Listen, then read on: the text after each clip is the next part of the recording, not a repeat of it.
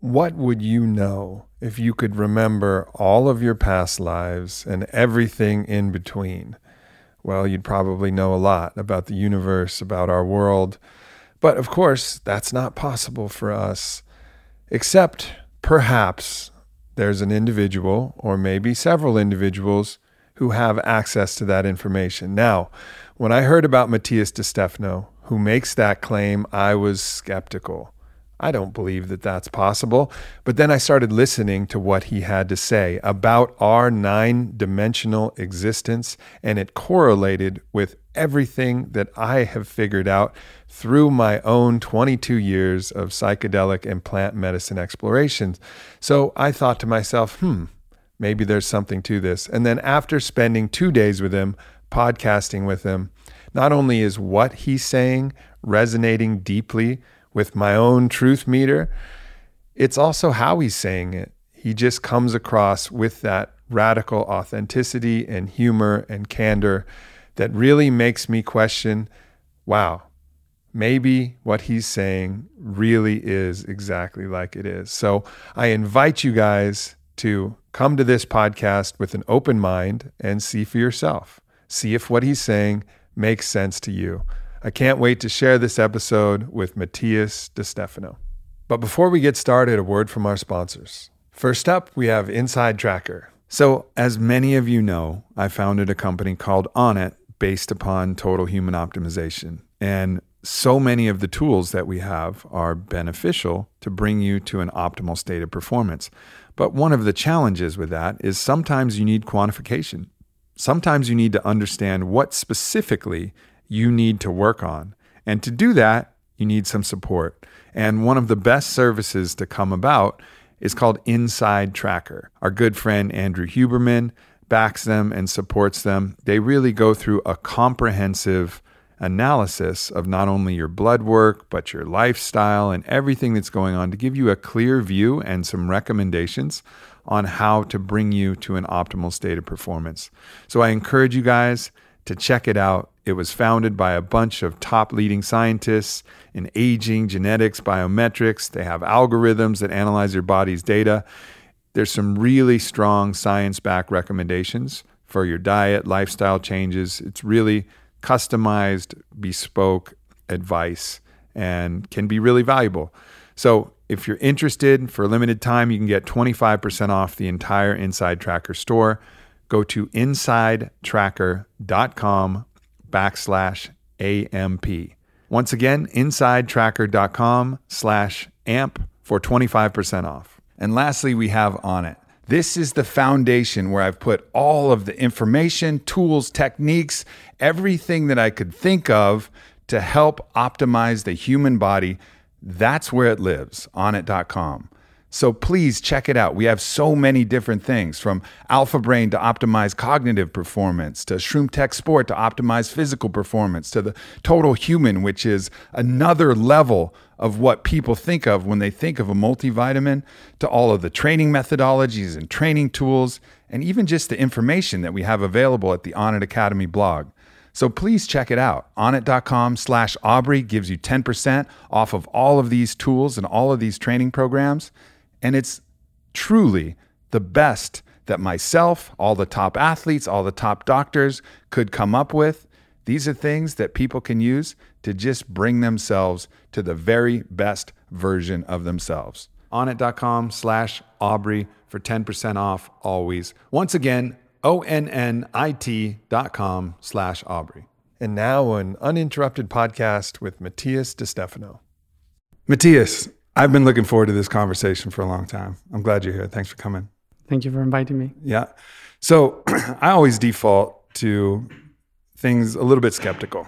You know, I like to, I'm open minded, but I'm always skeptical because I've seen a lot of people who pretend they have access to a lot of information. They claim to be a certain thing, and I listen to what they say, and it doesn't sound quite right. But every once in a while, there's someone who what they say just resonates. And I feel it as truth in my body, like if someone was playing a guitar that was in tune and it just sounds right. And when you described the nine dimensional cosmology, it mirrored everything that I felt in my bones from 22 years of psychedelic journeys, especially the last 12 years of ayahuasca experiences, what you were saying made sense. And I had corollaries to visions that I'd had and experiences and a felt sense of things. And I was like, all right, maybe this guy Matias is telling the truth.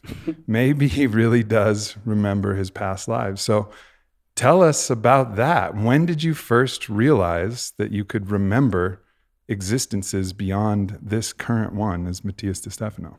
Well, I'm glad that you could feel it, Yeah. that you could resound. Um, well, what you say about the dimensions, I um, there are many ways of explaining uh, things. Uh, so sometimes, depending on the people, you explain on, on one way or another. I used to say that I don't have the truth. I have seen one slice of it, and I share it. And no one, re- no one really has the complete truth. It's impossible.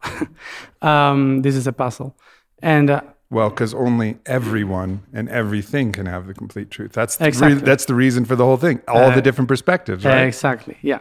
Um, so um, that's why we need to share them so we can complete the puzzle. The thing is, uh, well, I was also born in a family that it was skeptical, uh, no religion at all, nothing, uh, all atheists, um, no spirituality, nothing. Um, so for me, for my family, for my environment, it was always me being very creative, creative, very imaginative. Um, I was telling these stories that I remember from other times, from other dimensions, from other places, but I didn't call it dimensions or lives or I just was telling what I knew. And for them was like, oh, so interesting. And Just a really creative Yeah. boy. yes, that that that was it. Uh, so um, in my family, no one ever told me shut up, don't say these things, or don't share that, because there was no uh, cultural um, background to tell what was wrong. So it's almost better that your family wasn't religious or Catholic Yes. because they would have probably tried to smash Yes. what was Yes. happening. And it's probably why you chose them as a family too. Yeah, of course. Yeah, I, I, I, I just had that environment that was nice, was good for me. So when I started to to explain, to share uh, what I had, was um, natural for me to tell to my mom or um, also to my companions in class uh, at, at school. Uh, there was a teacher that saw the aura, so I was talking to her all the time. So it was um, it was not a complicated thing for me to accept. Um, really, what I felt was that that was normal, that everyone was like this, but nobody could remember that they were like that. Yeah. Um, and when I was growing up, I I understood that I was different, but not because I was special, but because I just had the environment that allowed me to keep that alive. I don't know, man. I had the environment that would have allowed me to keep that alive. I can't remember any past lives. You know, it's why do you think you, you know, and why do you think you had the access? It seems like that's part of the agreement. Part of the agreement is Yeah. we forget so that we can remember. But you were like, nah, I'm not signing that agreement. I'm coming in and I'm remembering. And may, and I think that's important because we need we need this information. But, Well, I wh- but why guess- you? Uh, I guess that this is something um, we usually put a very heavy weight in a cultural aspect and religious aspect regarding if someone makes us forget or if we should remember or something like that. And um, my guides, my inner self, usually try to tell me reality is much more easier and the best way to understand the universe is to know how works by how biology works. So if you go to your body you will understand what is happening in the entire cosmos. It's almost the same. So like what Rumi said, you know, we are not a drop in the ocean, we are the ocean in a drop. Yeah. So if you want to know the ocean, look at your drop. Exactly. Yeah. So when you look in yourself, you will see that you are made by many cells, thousands of cells, and each one is specified Trillions in different cells, yeah. trillions, and and each one of them is specified in specific actions. So there is one in the liver that is acting to process some food. Uh, there is the neuron to share information, and so on. So there are specific neurons dedicated to memory, and there are specific neurons to dedicated to the heartbeat. Mm-hmm. Uh, sorry, and also cells. So cells, neurons, everything inside the body is specified in, in different stuff. What would happen in, if every cell once they say we want to be like the heart so you die mm-hmm. you don't exist anymore so we need to be different some of us need to remember is in our nature and mm-hmm. for others their nature is not to remember so they can work in what they are doing in their organs so what you're saying is you're looking at all of life as one organism mm-hmm. and the specialization of the cells just like we have in our body some are some cells in this organism of the universe are designed to remember and yeah. some are designed not to remember. And that's how it all works but in, we all have memory. Right. That's for sure because the cell regeneration the cells know know what to do. They know the path. They know inside the inner truth because we all come from the same cell uh, the mother mm. cell. So all the cells has the entire information but they know how to activate a specific information otherwise the organ will die. Mm-hmm. uh, so there is a lot of people that need to hold that organ uh, in order for the rest to work. Um, that's why not all of us can remember just some. But the thing is that there are many that remember. There are thousands. It's not me there are thousands thousands of neurons dedicated to memory, but maybe thousands of them they don't have a voice. Mm-hmm. They they are not in programs, mm-hmm. yeah. but they are there. Interesting. So tell us about specifically when did you start realizing and remembering specific lives, not just the stories, but you started to have an understanding like, okay, mm-hmm. I lived here in Chem Mm-hmm. I know I lived here in, in this place. Tell us about some of these existences that you started to remember yourself existing in. The first uh, time that I started to remember was when I was 11, 12 years old. I don't know exactly, but um, was that age. And I started to, uh, it was history class at school. I, I, I was in, in school in Argentina. And um, and the teacher gave us a paper with ancient civilizations, uh, 3000 BC and so on, uh, you know, origin of Egypt and mm-hmm. that. And so I was looking at it and and I started to have a headache. Um, and I couldn't see the pyramids as it was in the picture. I could I, I saw it in a very different way. Uh, I couldn't see the Sphinx as, as it was. Um, I saw everything completely different. And I was standing at it, observing that in the body of a woman. And besides me was my partner. And I was worried about something. So that was my first memory. Mm. And almost like a flashback experience. Right? Yes. Yeah. It's like when you realize that you had a trauma and suddenly you said, Oh, this is why I cannot do this yeah, or yeah, that. You know, it was like that flashback and uh, very heavy headache. So it started like that, and and all was emotional, emotions, emotions. Uh, so, sometimes people think that I started to remember ancient civilizations. No, I I remember my son, my husband, my mother, my grandmother. Mm. Um, my family, my my friends, and through them i could understand the environment.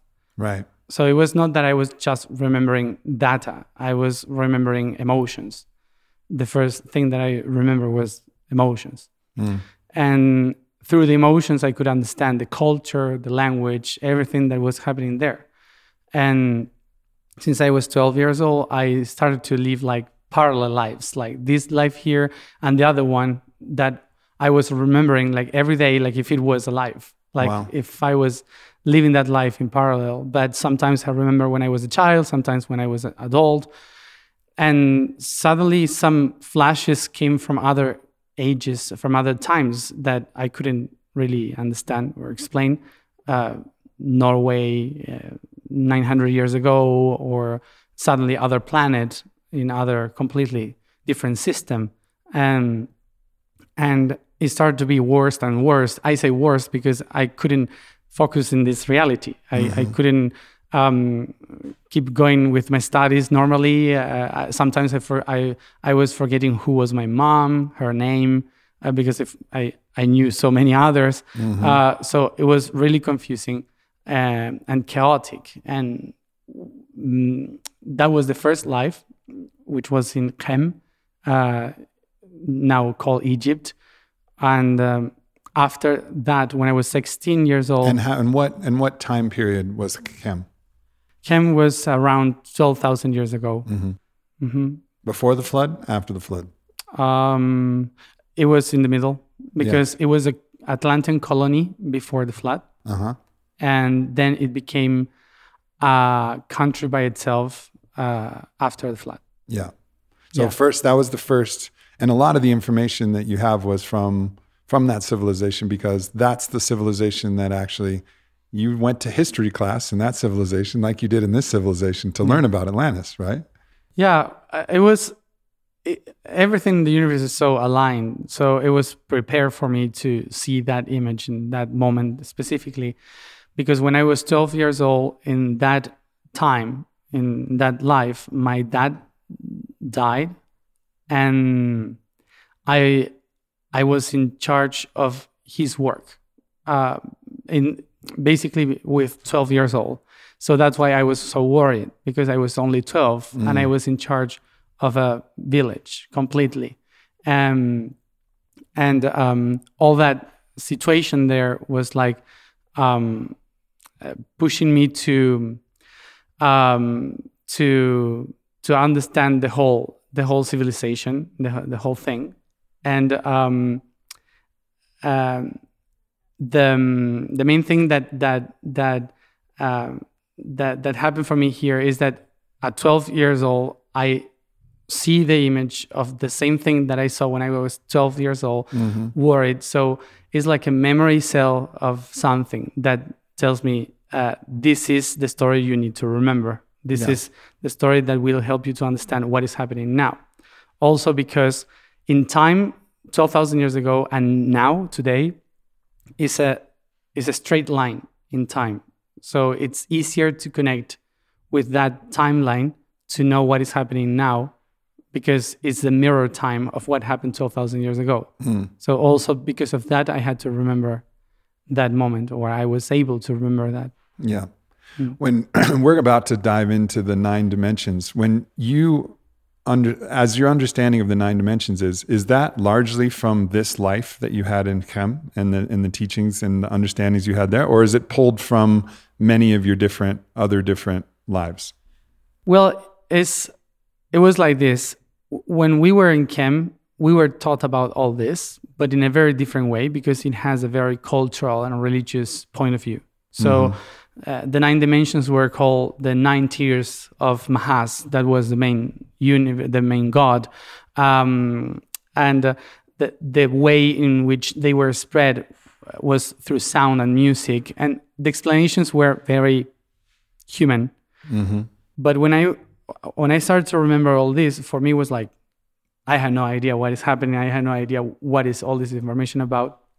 And when I was 16 years old in this life, um, I was so lost, so scared that suddenly I, I start to feel my higher self coming inside the room and everything started to change. And he said his name, his vibration, and touched my third eye. And in that moment, I could feel the dimensions, eh, like everything and expanding everywhere. It's like, like having ayahuasca, uh, taking ayahuasca, but without ayahuasca, yeah, yeah. just with the higher self. Yeah. And um, it was a it was a trip. It was it was immense. And in that moment, beyond time, beyond lives, beyond experiences in my past lives, You just had the truth. I could connect uh, that, and it was the network. It was like connecting the dots. So I could. Yeah. So it wasn't necessarily from a memory of a particular No. existence. It was your higher self downloading basically this information to you, giving you access to it. When you say the higher self, what does that mean to you? And we might we'll probably land there in our nine in our nine dimensional map. But to you, what is the higher self? What is that? Well, to put it in a human word, um, uh, religious people say God, um, and science people say the sun. So let's call the God sun. So both both of them is is the same thing, but both of them is only one thing that shines. So this shiny thing has many rays of light that goes everywhere. So every ray of light is what we call um, what we call a higher self, which is a high expression of the divine, but in different perspectives. Mm-hmm. Different articulation. Yeah. So it's like the rays of the sun. Then the rays of the sun, they are made up with information, which are the photons, the particles of light. So that's what we could call the souls. The souls are the ones that brings information from one place to another, going through everything. So photons. And then when it finds um, crystals like water, like some um, uh, carbon or something like this, the ray of light divides itself in different harmonies, in different um, frequencies. So you can see the rainbow. So the rainbow is like different lives, like different aspects of the self. For example, me, Matias, is one of them, one of those colors. One frequency, one color. Yeah. Exactly. So I am one of those colors, but I have six more around. Mm-hmm. Let's say more. Let's say 11 more than me because it's 12 colors actually. So um, there are 11 people that are part of my higher self, which is one ray of light from the sun, which is God. So if you multiply that for every ray of the sun, you have millions, trillions of higher selves that express themselves in different personalities or frequencies that we call me Mm-hmm. or you. Yeah. So, um, what we are is basically a distortion projected from the light, distorted projection from the light. And that's the higher self. You say, I mean, we have some connotations around distorted. It doesn't mean bad. Distorted doesn't, doesn't mean mean wrong. It means just A rainbow way- is beautiful. Yeah, a way in which some obstruction, some obstruction, the light hits it, and then it, like a prism almost. Exactly. You yeah. know that that we actually usually creates call the. we usually call darkness to the things that distort because darkness is like the um, the structure that allows the light to be different. So Mm-hmm. the light goes straight, and something, some heavy structure, divides it in different parts. That creates what we see. Yeah.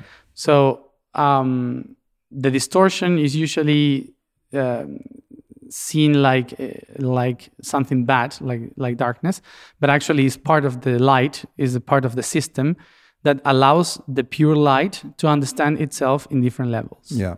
So to get this to get this clear so far, you are a particular frequency or a particular spectrum that has mm-hmm. been projected after it's been, you know, splashed into some density, which creates this distortion, this Yeah. projection.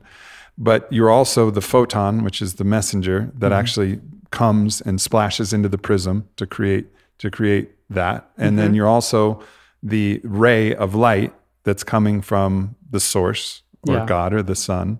And so this is how we're ourselves and then also a higher self and then also God as well because Yeah. we're all connected to the same Thing. sun. We're all the like Atman is Brahman they say and Yeah. in, in certain like we are the Godhead and also a physical body. You know, I'm Aub- I'm Aubrey, Mm-hmm. you're Matias. We're all we're both of those things at the same time. Yeah. Which I think creates a lot of paradoxes for people because they try to pretend that okay, this is the truth and this is not the truth. Well, it's all the truth. It just mm-hmm. depends on which dimensional reality Exactly. you're looking at. Yeah, it's true. Like this is me right here. If I clap my hands, it makes a sound. Like I Yeah. get it. And also, you know, I'm my higher self, and also the my higher self is also a part of probably uh, what you would call maybe an oversoul or archangels or mm-hmm. part of bigger bigger constructs, and then that's part of also the divine. Mm-hmm. So this is a great segue to now explain where all of these things like through the nine dimensional map because that was really helpful um, for me. But I think it's it's nice that we started you know personal Yeah. with that. So where would you like to start? Would you like to start with the uh, the ninth and go back down, or would you want to start with the first and go up? Well, it's easier to start, I guess, for from the one we know, which is the 3rd and then we can we can spread. Okay, sure. um, the first thing as a concept that we have to understand about dimension is that dimension means two measurements, uh, two measures. That's the word dimensions. D from Latin, 2 and mention, which is measure in Latin. So this means two ways of measure one thing. That's a dimension mm-hmm. meaning that only one thing split in two. So now you have two points of view of the same thing. So a dimension basically is different perspectives, or at least two different perspectives of only one thing, meaning that every dimension is not separate from the other, but is a different measurement of only one thing. Mm-hmm. So we usually say this is the third dimension, and there is a fourth dimension, and there is a fifth dimension. So we have to leave the third dimension in order to leave the fourth or the 5th But it's not like that. It doesn't work like that. Um, a dimension is basically um, like staring at the world. You have the planet and uh, the states here where we are. We are watching it towards one dimension. And then we have Argentina in the south watching another dimension, or in the other side of the planet in Australia, another. So we have different points of view of only one thing. We are staring at different skies. Um, the some of the stars that we see in the south are not the same stars that you see in the north, and um, this doesn't mean that if someone from the north goes to the south and says, "Hey," Polaris is the star that shows the north. And we in the south would say, Where is it? We don't see it. it doesn't exist. right. Okay. So a different dimension is basically two points of view that never see each other, but they are part of the same thing. Right. So believe or not, if there is another dimension, for me is weird because um, it's actually um, we all have different points of view, um, and we can see it like that, like in this the sky, the skies. So um, the third dimension is not a different thing from the other dimensions. The third dimension is basically a dimension we, where everything has three points of view. So we have um, here we are calling we call this the third dimension because we have we have high, depth, and wide. That's three, and high, wide, and uh, Deep. and deep um, are uh, called like this in space, and in time we call it past, present, and future. So only in the third dimension exists the concept of past, present, and future. Only in the third dimension exists the concept of high, wide, and depth. Because we are 3 mm-hmm. We have three points of view. Yep. But when you add a fourth, a fourth vision of that, you have eternity. Because there is a fourth line that connects past, present, and future. Timelessness. Exactly. That's the fourth dimension. So, what is the fourth dimension? Add one line to this triangle, and you will connect the three. So suddenly, there is no, there is an easier way to connect what is wide and depth, for example. Uh, so, it's very difficult to understand uh, the fourth dimension uh, from the third dimension. The only way is a dream. When you dream, things happen without time, without space. Sometimes you just turn around and you are in a different country, in a different place, and in a different time with a different body. So the fourth dimension is like that all the time. It's like if you are dreaming. So when you dream, you are living the fourth dimension. Your mind is prepared to understand the fourth dimension, but we are not um, designed right now to live it. All right, so let me let me explain an experience I had, and let's Mm-hmm. see if this resonates with what you would call the fourth dimension. So, I was at Burning Man, Mm-hmm. and at Burning Man, I do a lot of psychedelics. I do a lot of party, uh, party, and have fun. This night was my night off, right? So Mm-hmm. I was not doing anything that night. I was like, my body was tired. I was just resting, and I was actually near Vylana, my wife at that time. She wasn't my wife at that time, but we were sleeping in the same bed and there was this activation that happened. And i was actually uh, in this in this it was a very interesting activation. I won't go into details but that was a that was a part of it. My past partner whitney was a part of it. Sobriety was a part of it. But in any case in that moment i felt my my consciousness travel to a place where it was like I was in I was in the black. It was in like the black, almost like the void. Mm-hmm. But anything that I wanted to come to me would just come to me. Oh yeah. If I wanted to be in a place, the place was there. If I mm-hmm. wanted to talk to someone, that person was there. What it was like I was in this quantum reality. That's how I would describe it. Where the moment that I thought of something, that thing was with me. Mm-hmm. And if I thought of something else, that thing was with me. And uh, everything was accessible in this one place. And it felt like a place that I would go maybe when I died. Like I, did, I mm-hmm. didn't understand.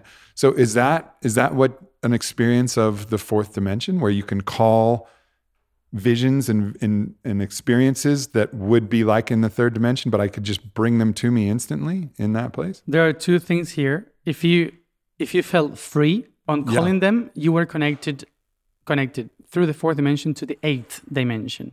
Cool. Yeah.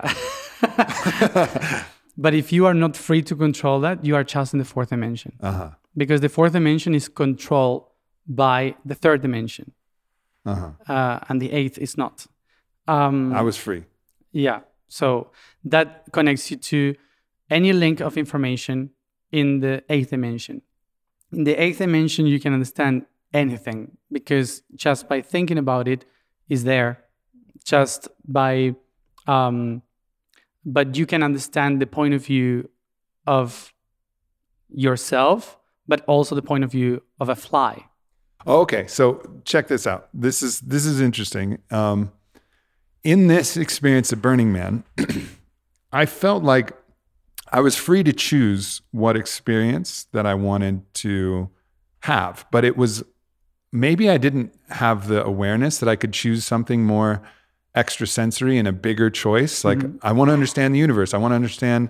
I was just tra- I was just talking to people. I was just going to cool places. I was like, I wonder what the aurora borealis looks like, and be like, whoa, And there's whoa, yeah, fucking cool. You know, like I was free to do that, but it was very like it was very much like third dimensional experiences. In my Iboga journey, so Iboga is another powerful psychedelic from Gabon in Africa, uh-huh. and it really v- seems to vibrate your whole body at a much much higher frequency. And this is one thing that you use to explain access to these other dimensions mm-hmm. is vibrating at a higher frequency helps you understand and access these other dimensional realities. In that experience, after I went through like a lot of personal, emotional stuff and things about myself and difficult experiences, I had about five hours where I could literally ask any question and understand it impeccably. And you said that about a fly because I asked, I wonder what it's like to be a bee. Mm-hmm. And I went straight into bee vision and I was seeing the world like a bee and I was going to collect pollen, but all the time I could feel the queen. It was all about the queen. I was serving the queen. Like I was so connected to her and my entire life purpose was to serve this Yeah. one being. And I was like, whoa, that's what it's like to be a bee. You know, and I could feel all of these interesting, Yeah. that were far beyond what my knowledge of the third dimension could be. So, that sounds more like what you're saying in the eighth dimension. Also, I could understand like what's God, and it showed me this amazing vision Yeah. of God as this blue being, and obviously he was trying to explain it to me, so it had to Yeah. use what it used to explain. That's eighth dimension. yeah. So this blue being, and then it was this blue being, and the blue being was still. And then the blue being decided to move, Mm-hmm. and it decided to like move, and the blue being started running in an elliptical, an Mm-hmm. elliptical shape, and then all of a sudden it split into all of these other blue beings, and Hmm. all of the other blue beings were going, and then everything was whirring around, and all of them were making a sound, and co- collectively it made this deafening like all sound of all of these different Yeah. fractal gods, and I was like, whoa, fuck, you know, this is Yeah. That was like it was this amazing explanation of like what um, to the, my answer of what is God. Mm-hmm. You know, and, and so that to me sounds like maybe either I had the awareness and the time and the patience to access real eighth dimensional knowledge, or maybe I was accessing it in just a a, a, a, a cleaner way or, or something, depending on the experience that I had. Yeah, it's dependent on the experience and and the culture through where you are heading to. Uh, that you will access to the same data, um, the same feeling, because what you felt about these blue beings running around is protons and neutrons. Yeah, So yeah, it's the same, yeah. but it's not that magic when you explain protons. right, right, right. If they would have showed me protons, I would have Yeah, been yeah. like, like- "Come on, Okay. I want, a, I want a blue guy that looks Yeah, like right. Zeus. Exactly, That's, that looks like God to me. yeah. So uh, so uh, and so this these different points of view are all in the eighth dimension, which tells you everything is true. Every point of view that you could have is true. So so it's the free way to understand the fourth dimension. That, mm, usually people wants to go. I don't know why. Everyone wants to go to the fifth one. It's good marketing for the Yeah, it's a good marketing like for the Austin, fifth dimension. You know? It's pretty cool, but it's got great marketing. so so the the thing is that everyone wants to go there somehow i don't know but um the fifth dimension is the expansion of uh, light of or awareness of the third and the fourth uh-huh. so you cannot be in the fifth dimension if you don't enjoy the other two Right. So it's impossible because And it's the full lot of awareness people- of the other two A lot of people try to escape the third because they don't enjoy it and go Yeah. to the fifth. But You- what you you're saying is that doesn't work. You cannot be in the fifth dimension if you don't enjoy the third. sorry. yeah. I'm so sorry to say, that. but Yeah. but that's how it works because uh, because the fifth dimension is the awareness of every vibration and light of your molecules in this body. So if you don't feel your body completely aware, you will not feel the awareness of the fifth dimension. That's why enlightenment is not going to the sky, is to shine. Mm. That's ascension is another thing, is another completely thing. So to, to go to the fifth dimension, you have to shine from the third and to understand every possibility that you have in the fourth. So, um, which is the time and all the things that you are in the third dimension. For example, third dimension is this, as, as I said, wide, depth, and wide, um, height, past, present, and future. So when you are in the fourth dimension, for the fourth dimension, you are not anymore your body here and now. You are the first cell, you are a reptile from millions of years ago, you were a fish, you were a dinosaur, you were I was a triceratops for sure. for okay, good. I, I love Triceratops. Yeah, my me favorite. too. They're my favorite too. Yeah, yeah. See, So so I knew maybe were. Knew maybe we were maybe we were in the same family. yeah, for sure. In the same herd. Yeah. of triceratopses. the same herd. Yeah. So uh, so the thing is that you were many things, and your water was in many trees Yeah. Through thousands of years, were in rivers in the ocean, and then they end up being your blood, the every drop of water. So you were so many things that in the fourth dimension you can access to the data that your cells had about all that. All your evolution through millions of years is encoded there in this body. So in the fourth dimension, you can feel it. You can mm. be that because there's no past, present, and future that you have to follow. You can go through all of them at the same time. There's no need to go up or down or make any effort in the fourth dimension because going down, going up is the same because there's no high, depth, and wide Yeah, there's no time. uh, and no space. Mhm. So, what happened in the fifth dimension is when you locate yourself in the core of all that, see around and say, Oh, this is all me. Mm. So I can feel, be, and become aware of all that. That's why the fifth dimension is called the dimension of the masters. hmm But it's not because people that study a lot and they accomplish to escape the third dimension and all the matrix and all these kind of things, and they are free in the fifth dimension, guiding humanity to become whatever. No, they just realized that they were everything. So they accomplished to be in the fifth dimension because they are, simply are, and acknowledge that they are, that we are that cell, the drop of water, the leaf of the tree, that we are. So I had an experience with uh, one of my the only time I've ever experienced someone who felt to me like a living ascended master, you could call him, or an enlightened being, and that was with uh, Don Miguel Ruiz. I don't know if you're familiar with him. He's written some books like The Four Agreements, Mastery Oh, yes, of Love. yes. Yeah. Yeah. I went to go to a workshop with him in Mexico, and when I went to see him, the moment I saw him is one of the moments that changed my life forever because he looked at me and he looked at me like he'd known me and loved me his whole life. We'd never met, never even talked. He'd known me, he'd loved me his whole life, and he hugged me like it was a reunion with his long lost brother or son or, or who's somebody, you know? Mm-hmm. And it was this this warmth and, and expression of life. And every moment that I saw him throughout that whole week, yeah, he, he talked about a lot of interesting things, but I don't really remember all the interesting things. I remember him, the hug that he gave me. I remember when every night he would sip a little glass of his red wine and he would look out at the sunset, and the way that he would look at the world was like he was looking at it for the first time. Mm-hmm. And there was this inner radiance that was just like pure bliss Yeah. you know, in this pure bliss.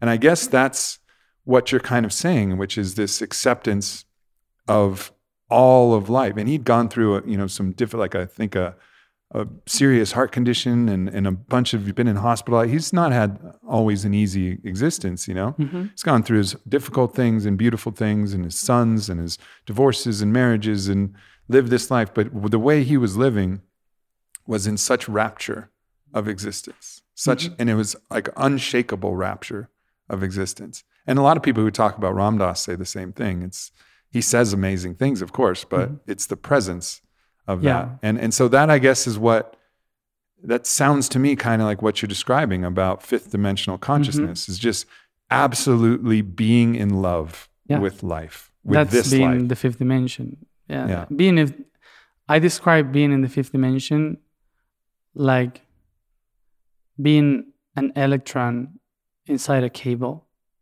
It's it, seems weird, but it's the most incredible feeling. Yeah. Because because you you don't care about what is the information that is going through you. You feel the wave Uh, and um, when you when you are here in in this reality and you cannot see how the microcosmos works uh, everything is about this or that or going there or going away from somewhere it's preference judgment craving aversion Yeah. it's all of these different things yeah but it's it's normal for this dimension Yeah. because in this dimension we are meant to do that to experience because here we polarize things in order to create things without polarity you you cannot create so Mm-hmm. that's why we need to learn a lot about polarity in the third dimension in, order to manifest to create what Mm-hmm. we are doing um, but when you we, when you go to the tiniest dimension we go to the first dimension the one uh, then I will align them.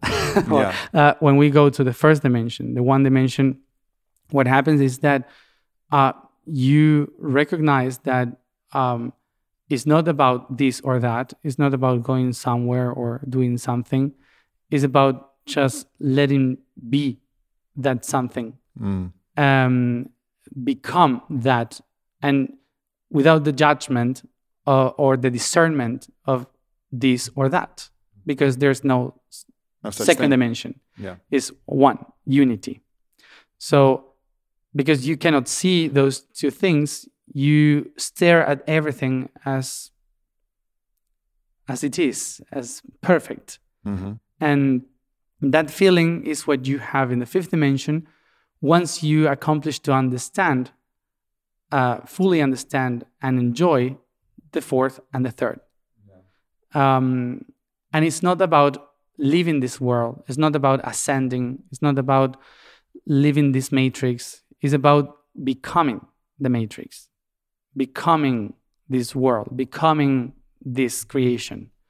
When you do that is when you are able to feel like what you felt Yeah. from those people So so free, just so free because they're hmm. beyond this this Yeah. fear, the fear that happens of oh, I'm not going to get this thing that I want. yeah or you know or the craving i really want this thing and then the fear that you're not you know all of these different things that we're saddled with that we think are important there was just they were just there and it, it felt like it wouldn't have mattered if a storm came or whatever he would have dealt with it and and handled it but nonetheless like there was just this just love love for love for being for being and you, you, existing you could know who is close to the fifth dimension when you see someone staring and smiling at the funeral yeah when you, you, Yeah. you know there's no sadness like oh and even No, staring, and smiling at their own at their own impending funeral, right? Uh-huh. Because it's like, oh, Yeah.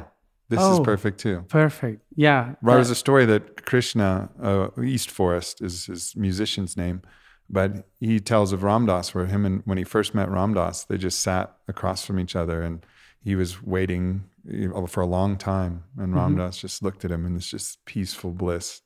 And this was after his aphasia, Mhm. and and then finally, like 20 minutes later, just says, "Just this." like just that silence was perfect yeah. you know? And that was again this profound like yeah like Yeah. this. Hmm this is so rich. Normally for us if we sit if me and you sat for looked at each other for 20 minutes we'd be like okay like Okay. what, what are we Yeah. going to do here? Can we get some drinks or what's the plan? But but to be in that level of acceptance it's Hmm. just this anything anything can be perfect. Yeah. And i have to say it's amazing but it's boring that's why we live in the third one. Yeah. Yeah. So it's it's it's good when you go there. Yeah. When you, because oh this was it. Now let's go back. Yeah. I, I want another round. Yeah i get because it. um, that's why we reincarnate all the time. Mm-hmm. we we are constantly in the same uh, system and uh, there's a lot of people that, that usually think that it's because we are trapped. And we are trapped because you feel that you are trapped. If you just decide to come back because you enjoy it you are not trapped. Mhm. you are creating all the time new, different things. So the fifth dimension is basically a state of understanding in which you can feel the sun and a proton in the same way. And you can see a person and a tree in the same way and you can feel the same love for your mother or for a tree. Yeah. So there's all these beliefs that there's all these beliefs that are in our culture about like you said like we're trapped and we're trapped by our karma and we're going to have to keep re we mm. have to keep reincarnating Yeah. until we learn the lessons Yeah. and we're trying to ascend and this is our goal Yeah. and it's it's very like very much there's judgment in all of those different ways Yeah. in which that this isn't perfect mm. that we're trying to get to a better place we'll be a better a better person if we get to that better place we'll be better if we get to the fifth dimension but all of that is actually what prevents you from getting to that consciousness in the first place is is making all of these judgments about where you are Yeah, uh, I guess that we can talk about dimensions here, but I but I think that whoever that the person who explained it better was Freud.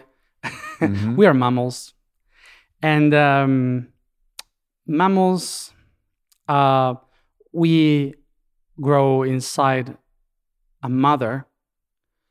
For and we humans, we are nine months inside of the womb of a mother. And when we get get out, usually the father is expecting. And we see the light. So if you start to understand how biology works, you will see that you have been trapped inside a mother for nine months, expecting to see the light of the Father. It's not about God, it's not about this reality, it's about mammals. Yeah. So, um, if you go to another planet, or not to another planet, you go to a seed, to a plant, they have a completely different view from what we Right. understand. If you go to the mineral uh, system, um, they don't have this issue. Mhm. Um, only mammals have this issue because we were inside a mother. Mhm. In Latin, the origin of the word mother is matrix. So when we say matrix, matrix is matrix means the the um, is the veil that covers you. Mm. Okay, so that would be the matter. It's matrix, matrix, uh, and then is atar, father, um, the father, who is the pater. Pater means means the path is the one that leads. So it's a line that leads you outside the mother. It's all vocabulary Mhm. from a family. So that's why we call the Father God and Mother Earth, Mm. because we are mammals. But when you leave this, plan- this planet, nobody understands what we are saying. so so um, the concept the concept of uh, the interdimensional concept of there is a mother, there is a father, um, it doesn't exist. Mhm. Um, so when you um, project the third dimension into the other dimensions, you are creating this idea of we are all trapped. Mhm. And we have to go through a long process of trying to be free from something that is holding us. And once we are free from that, we will be received by the light of the Father. Mhm. And then we will be free. But suddenly the Father says, There are rules. You have rules because this is a home and you have to take care of the home. And then you grow up and you have, and you acknowledge that the mother is just loving you. That's why it's trapping you in, in, in, in her love. And so you have uh, some conflicts in psychology with that. and, and then you understand that, oh, it's not that my mother was possessive, it was that trying to protect me from something from the outside. So I love my mother and I forgive my mother, forgive my father. And suddenly, when I just start to hate my father too, because the rules of my father are, aren't allowing me to do my life, Mhm. I decide to start my own path and stop believing in God and start to look within and look my own truth. And suddenly I became that. Mm. And I have my own kid. And I am mother or father and the own creator of my own reality with my own rules. And, and it repeats and again and again. So um, sometimes we project into the universe things that only mammals have issues with. Sounds like almost all the time we do it, Yeah. not just sometimes. It's Yeah, like we're course. constantly we're constantly doing because you basically described most of the world religions, especially like the Yep. monotheistic religions, uh, from this paradigm, Yeah. right? Like this is this is why we project, and also we project all of our judgments onto Mm-hmm. you know onto God. Uh, The way that we judge the world, we think that God is going to judge us, the Father is going to Yeah. judge us, like our Father judged us, and like we imprinted in ourselves. We're always projecting all of these things on our deities, Mm-hmm. on our on our ideas. We do it not only with God, but we do it with simple things too. People do it with ayahuasca. You know, people will project all Oh, types of feminine traits, and oh, she's going to punish you for this. And I was like, no, like that's not our consciousness. No. You know, it's not. It's but we'll project that because that's our idea of Mm-hmm. you've been a bad boy, you get punished. The mom's getting the wooden spoon, and here it comes. You know, and it's going to sting for a while, but she loves you. But you know, you get the wooden spoon for a little while. Yeah. And then you arrive to the ninth dimension and you realize that there was no one there. it was Yeah. only you all the time. like, what? what should I do now? Yeah. Um, so, um, that's why there are many ways to explain these dimensions, these realities. We can see it from the way of a human, of a mammal, or we can try to take away all the ideas of um, emotions that we project from religions, from culture, from our family, from our biological point of view, um, and start to see it in a very neutral way, in which there is no God, there is nothing, and all that it that is there is creation, Mm. and that the perfection of all this is simply that it is. It's not that it is meant to be or it was something. Um, and um, And no God and only God are the same thing, yeah, right? Like it just depends on wh- how you're using the word. uh huh, yeah. Uh, it's um, the the word God. Um, it was meant to be something that described um, the light, uh, gush, and uh, for the Spanish is um, Zeus, the god of light. Um, so all the the um, the the origin of the word God comes from the only one word in one ancient language that was jiheh, and jiheh means day. So the ancient people said jiheh or jiheu. Um, it's the day, and during the day you can see. So whenever there is the sun, you can see, and you are protected because you know the horizon, you know where to go, all that. So it's good. This the skies are good because the sun gives us light. So everyone was following the light, was following Jihé, that became God and Dios in Spanish. So, um, but they were following light. They were not following any God. They Yeah. were following just what exists, what you can see. Uh, and there was the opposite of it, which was the night. And so they call it in a different way. And and and they had these two balance things that tells you during the day you can see, you can hunt, you can eat. During the night, you are the animals can eat you, you cannot see. So you have to take care. Mhm. So during the day, you're brave. During the night, you're scared. And that in our biology, in our cells, got stuck as the good and the evil. Mm. And we create all this idea of good and evil that nature doesn't have because you see nature and they don't have. Because if you think that evil is, is the one that kills, you shouldn't have cats. right.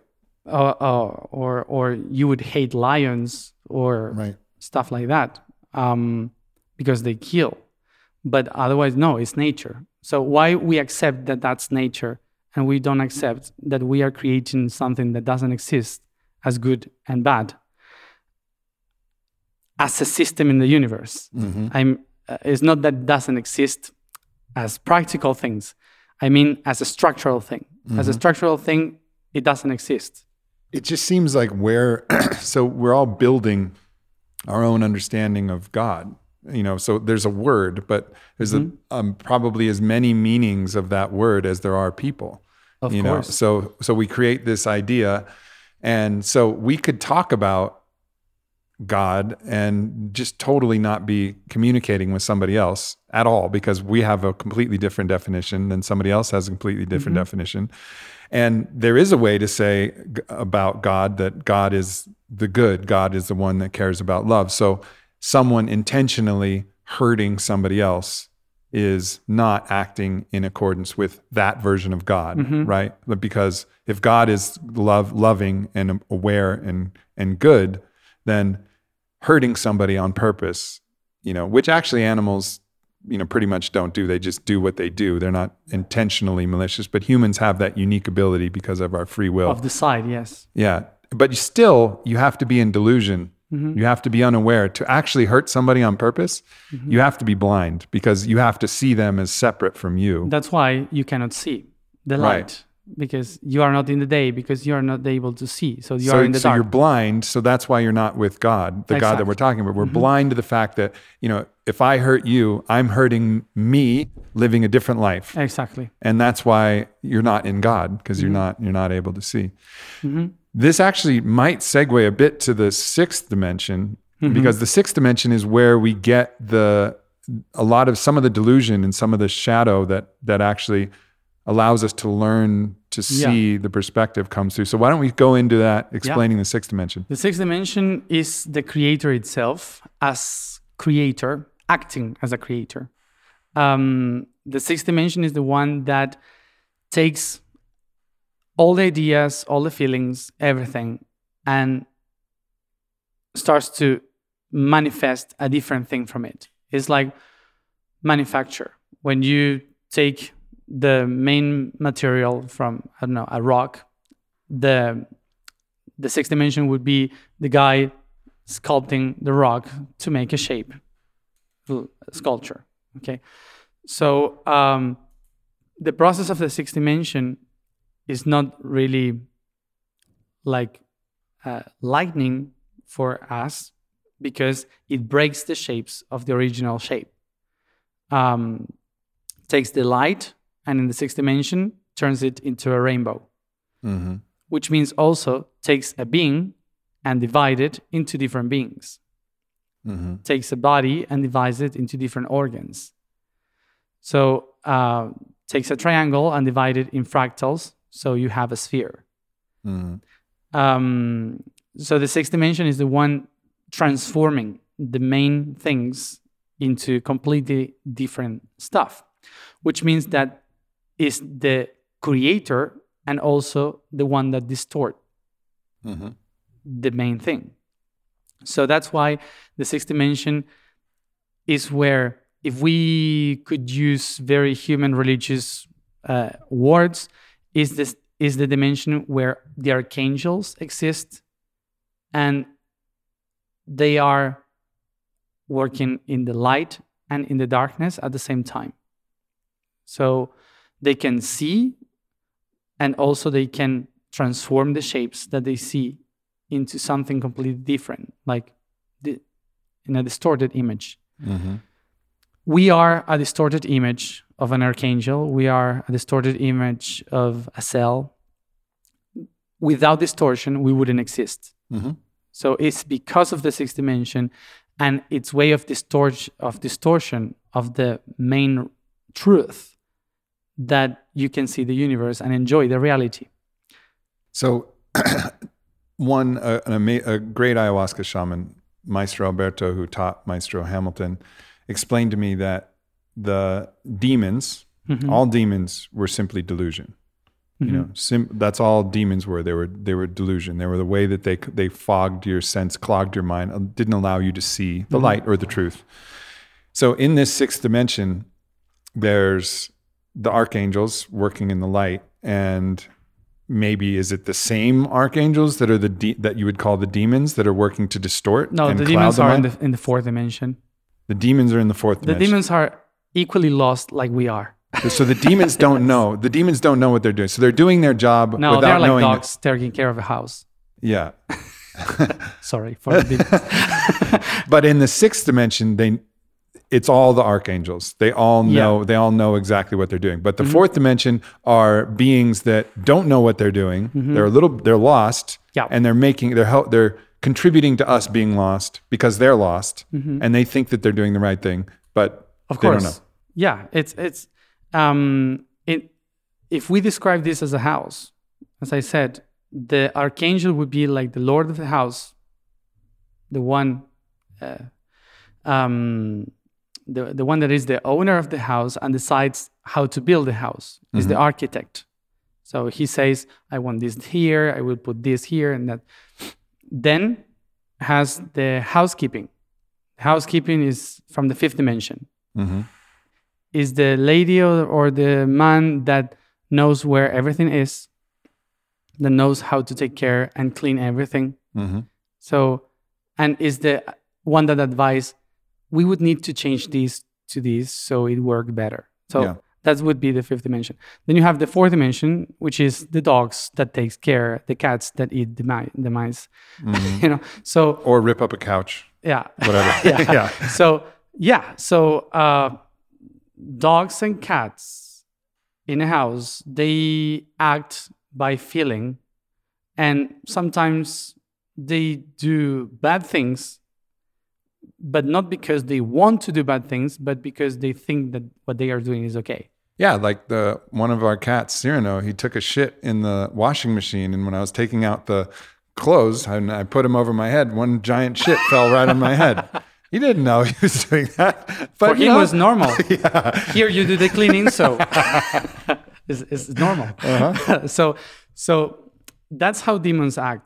Like, Uh-huh. oh, look, that's a shitty people. So let's put some shit there. Mm-hmm. So so they're acting. with, they're acting with resonance with exactly. they're finding resonance with and that's i think an important thing that people Hmm. people get very afraid in in, Oh, yeah. in spiritual work they get very afraid of the demons very afraid of these dark energies Yeah. but the dark energies aren't gonna they're not gonna and i you know really talked to my sister blue who's a medicine woman about this they're not gonna bother you if you don't have resonance with their energy it's like they're not gonna they're not gonna possess you like in a movie. Like you're all of a sudden you're this really you know Yeah. pure, you know good person, pure being, and all of a sudden a demon you know possesses you. Look, the, the universe is all about frequencies. Mm-hmm. So imagine that every reality and every being is like a radio station. So you can tune yourself in the frequency that you want to hear. If you don't like some messages of someone that is constantly talking about bad things, so you just change the radio and that's it. So, but in order to do that, you have to tune yourself into a new frequency Mm-hmm. So you can hear new messages. But if you are always listening to the same radio station and you complain about what you hear, so demons are going to control your life because you are allowing them to control your life. Mm-hmm. Demons are not bad people. They are just doing what they are supposed to do, which is distort. Yeah. They are distorting everything. And their job is to distort light so we can have things. Yeah. Delusion. Exactly. If you are in the path of putting the things together, demons will be against you, but not against you because you're you're in the opposite side, but because you have something that they are supposed to divide. Mm-hmm. you know, it's it's like it's like telling the DNA inside of your cells, I'm going to the unity. Don't divide. Don't divide. It's, it's impossible because they are meant to divide. so, um, so the demons are doing that. They they create division because they were made to do so. Mm-hmm. They were meant to do that that mission. So when someone starts to unite unify things, for the demons, it's like, hey, what are you doing? you are ruining my job, you know. And the other one said, no, but n- we have to go all together again. Why?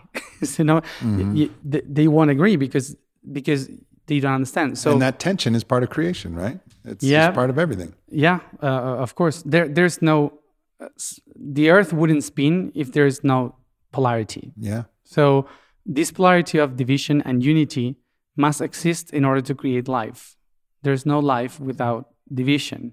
So um, the, the the job that that they have is to divide. As for the people that works in the consciousness, is to unify. Yeah. And um, but when you on the it happened to me uh, when I understood that, when I remembered that, I just start to thank every demon for what they were doing, and suddenly they stop uh, fighting because they say, "Oh, so I'm doing fine," because Yeah. because I say, "I will keep doing this here." unifying these things but thank you for all your job of dividing it because now i know what i have to unite um every I have had so many experiences of this, and fortunately, I've had good teachers who help point me in this way. Again, Maestro Alberto, and Maestro Hamilton said, like, you don't fight the demons, like you love the demons, Yeah. and thank them, and and, and that, and because otherwise you'll fight them perpetually. Like you'll never win that fight. That, that- that's what they're built for. Mm-hmm. Yeah. you know they got they got all the time. They're in the timeless dimension. They got all the time Fourth in the world. Yeah, Eternity. they got. They can bother you for eternity. so, but and and in the experiences, I had a deep and deep, heavy enc- ayahuasca encounter with a with a huge demon. It looked like a world crusher. It was breaking worlds apart, which very much sounds like what they do. They divide. It was. Yeah. pulling things apart, and it was really fucking with me. And and finally, like the resolution was, I I went up to him, this giant demon demonic being, and I kissed him on the forehead. And his eyes went like emoji hard eyes. Yeah. and then and that was like the resolution. And in dreams, Mm-hmm. I've had the same thing. I had a dream where I went into this house. I was like Van Helsing with all these witch hunters, and we were slaying these demons. And there was the main demon that I had to that I was supposed to slay, and I cut him up into a bunch of pieces, and I threw his body into a fire, and the fire was going. But I knew it wasn't right, and I I knew that it wasn't going to work. And I was stabbing it in the. It was a very violent dream. I was stabbing it in the eyes. I was like trying to cut it into smaller pieces, but it, but it reformed and then it reformed into this neon glowing being that I couldn't touch with my sword. And it was, I was like swirling and it was upside down. I didn't know right from left. I was lost in this thing. And I like fought my way through with like, through great like pain and, and hmm. difficulty and found my way and just embraced him with the most loving hug. And then it just burst. Yep. And it burst. And there was this like loving, this like being. It was just like, whoa. Hmm. You know, and just that feeling of love, like you're you're doing good, like I love you Yeah. and that it ended the whole thing and that was the, that was the resolution so what you're saying is something that i've you know felt and learned and again this is going back to the beginning this is why when i was listening to you and it was like yeah this guy remembers his past lives i'm like yeah whatever and then i listened to what you're saying and i was like fuck that's i i, I know this is true you know Past lives is just one thing. yeah, yeah, right, right. Yeah, it was your higher self who came in and, and did that. But but ultimately, like that's you know just to go back to that what I was saying at the beginning. This is this is why you're here now is mm-hmm. because so many of these things that you're saying. Like I've had that experience, the mm-hmm. same thing that you're saying. Like I've been there and I've done that. And I know that's the only way. Cool. Yeah. Yeah. All right. So we're in the sixth dimension, the architects of reality Yeah. the archangels. When we talk about the archangels, we talk about Michael and Raphael. Are we close? Are we close to like identifying them? Are are some of the things that are in our culture like kind of right? Kind. Yeah. Ye- Well, the thing is um, that we that we put a lot of Christianism Yeah. upon them, um, and um, this is a very old story from the Heifer people. Uh, that was not even for Catholics, and they took it from from the Jew people. Um, they they were uh, archangel means uh, the powerful messenger. Mhm. That's what it means. So it's a message of power. That that's archangel. Um, so what they are, um, what they were, what they are really are different attributes of God, of the unity. So you have, uh, for example, the light of God. It's an attribute. You can say light of God, Mm. but in the ancient Hebrew, you would say Ur, light, El, of God, Uriel. Uriel. So um, the the protector of uh, of of God, Michael. So the names Michael. So the names of the of, of the archangels, like the medicine of God, Raphael, uh, are aspects. They are not people. They are not um, people with wings. Right. um, they are attributes or aspects that emerge from the unity. And so the medicine of God, the light of God, the power of God, the the protector of God, and so so on, are all these different concepts that uh, show so many attributes of the unity. Um, so these beings are actually creating with their power um, the the the frequencies the messenger, messengers, the frequencies that creates everything. So their sound, their vibration are molding the entire creation. Mm. But it's not that there are people with wings hmm that we can that we call archangels. There are attributes of the creator that you can activate within you.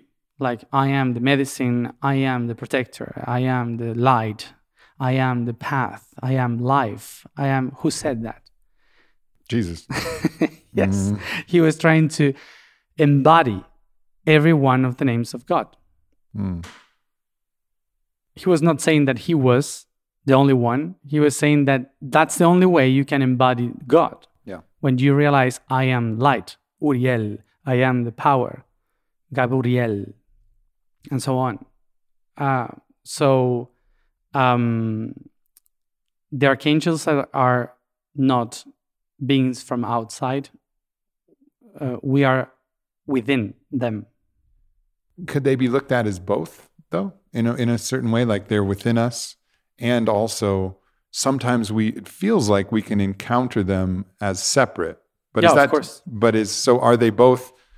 They're both within us and outside of us. Fourth too. dimension. Yeah, yeah, yeah. Both at the same time. Yeah. Exactly. So all of this idea, and I think this is this constant question: like, are the beings that you see in ayahuasca are they with are they from you or are they from somewhere else? And like I've always said, yeah, both. Both. Like it doesn't, it doesn't like it's a it's, There's no it's the this wrong or question. that. In Yeah, the yeah. universe, it's difficult to say this or that. right? In the universe, is both. But for me, right now, it's more this than that. Yeah, Uh, so that that would be the answer because because it's impossible. yeah, When you have the the entire creation, you uh, you you can see that there is no this or or that, and you can see that the seventh dimension that we didn't mention is is the enlightenment. But the enlightenment in the enlightenment, there are beings of darkness too. Samael, for example, Samael is is is one of the the attributes of God that in this that from the seventh dimension load um, loaded and make loaded all the information of the enlightenment to the sixth dimension and was the first attribute of the universe creating by itself uh, in a separate way. That's what we call Satan. Mm. It was Samael. And this being was one of the attributes of, of the divine that was called the most beautiful light, or the one that carries the light with him, Lucifer. Lucifer, Lucus Ferus, who takes the light. What happened? That this being was the first architect, the first one that said, I can design something different from what we have done till now.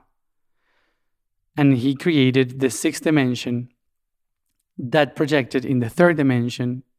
So was the one that that ables the life, basically. So what happened? Every being from the seventh dimension that said we have to create followed the path of darkness to create. Mm. But those who arrived to the creation and said, Oh, but we were the creators, follow the path of enlightenment to the seventh dimension again. And that idea is like a torus, is the shape of a torus. But that idea create the concept that both paths were against each other. And actually, one was opening the path for the others. And for the others not to get lost, they create the path again, going back to the center. So, um, for the talking about dimensions, these even these beings that in religion they call they were the bad ones, it's just one side of the story.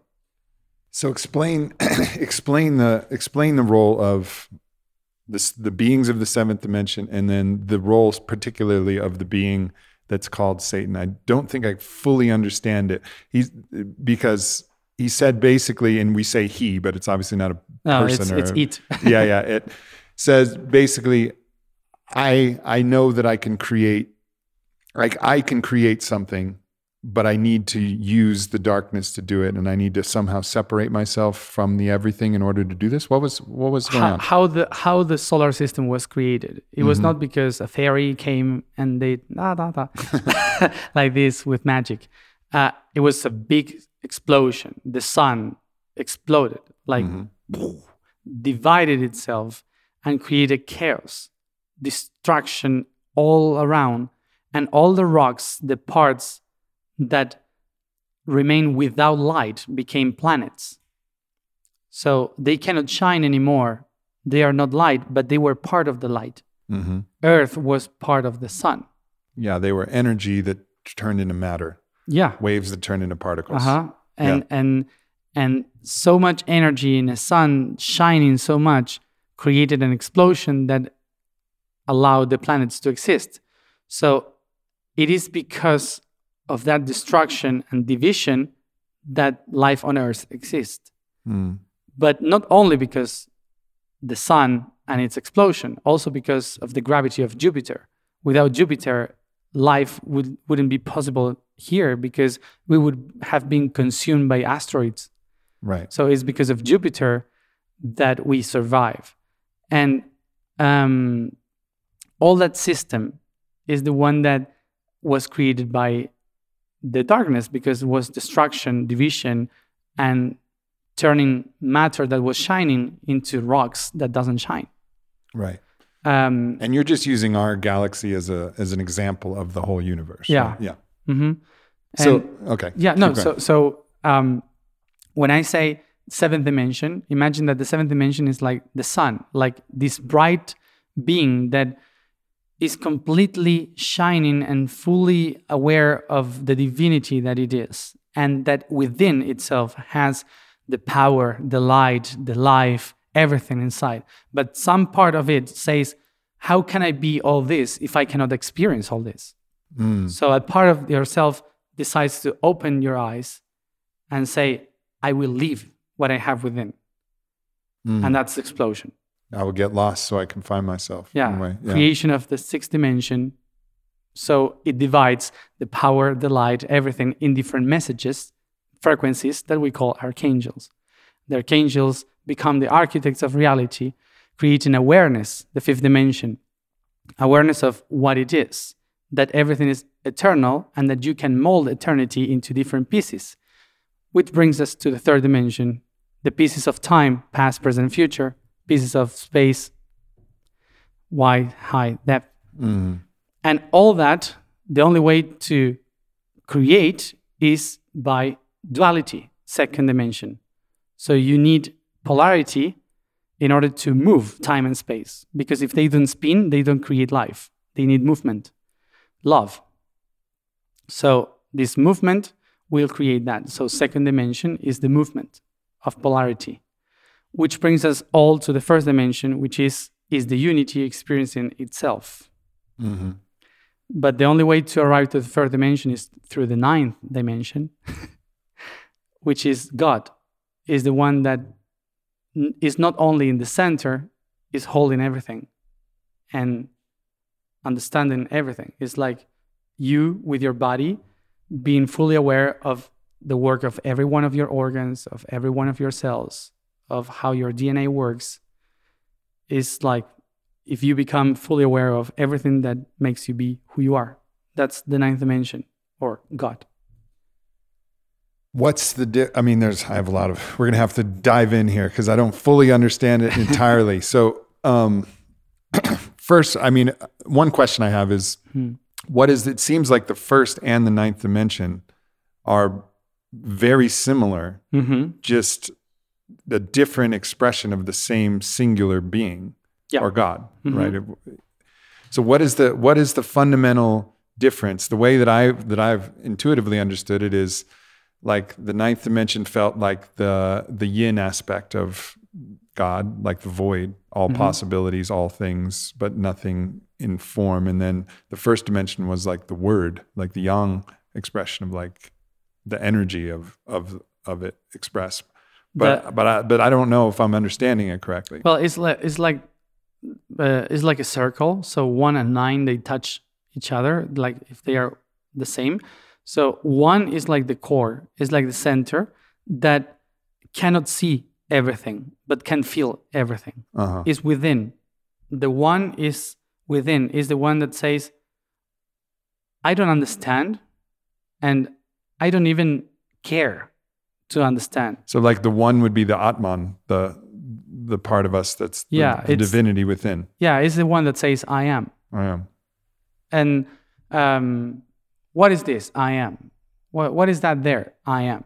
The unity, the first dimension says I am. Is the only thing that understands I am. It's like Groot from. so uh, so that that's the that's the way. So um, so the first dimension is like that. It's, it's I am, I am, I am, I am all the time yeah. goes to the center. And um, the ninth dimension is the one that knows I am, but can see what I am. I am this organ, I am this organ. This organ is connected to this organ. This time and this line time is this and that. And it can understand the whole. The unity, the first dimension, doesn't care. It's like a kid that says, Yes, I am. I feel it. Mm-hmm. It's, it's like the person says, I can feel what you say, but I can't get any word what you're saying. You know? So the ninth dimension understands every word, why you are saying that, Mm. everything. Mm-hmm. And like the first dimension is a Pisces, Mm-hmm. and the ninth dimension is a Capricorn. Yeah. It's like something like this. Uh, Yeah. So, no, I, I get it. It's almost like the first dimension is I know who I am. I am. Mhm. And then the ninth dimension is I know what I am, which is all of the different, all of the different expressions, all of the different understandings, the way it all works. everything. Exactly. So they touch each other because they, they Yeah. are almost the same. So, but Yeah. one is fully aware of everything that it is, and the other one just it is. Yeah. So uh, in between that idea is how everything emerges. So everything emerges from the first dimension, of course, because I am. So in this I am has a dream. And the dream of the I am is in the eighth dimension, which is everything is possible. Everything is there. Mm-hmm. So many things Mm-hmm. um, the, uh, so that's that's the dream, the, the the the great dream where all the timelines, everything could exist there. So the I am in the first dimension, when it sees the dream of the eighth dimension that everything is possible, goes to the seventh dimension So it goes from first to eighth and then Yeah, down you- to seventh. because it's uh, all the same. It's not like right, right, linear. right, right. Yeah. So we can explain it from the first going to the th- second or the first going to the eighth. Yeah, no, I like this. Yeah. It makes sense. So that so it has Yeah. the dream of whoa, opens its eyes in a way, like Yeah. you said, and says, "This is all of the possibilities that I am can be expressed. Mm-hmm. It- every The- the- possibility the on every timeline." Yeah, the easy image is like you have one dot, which is the I am, and then it creates the infinite, which is the eight. Uh huh. So you see the Infinity eight, you see yeah. how from the one you can go to the eighth dimension. So it's like infinite. Everything is there. Everything is possible. Eighth dimension.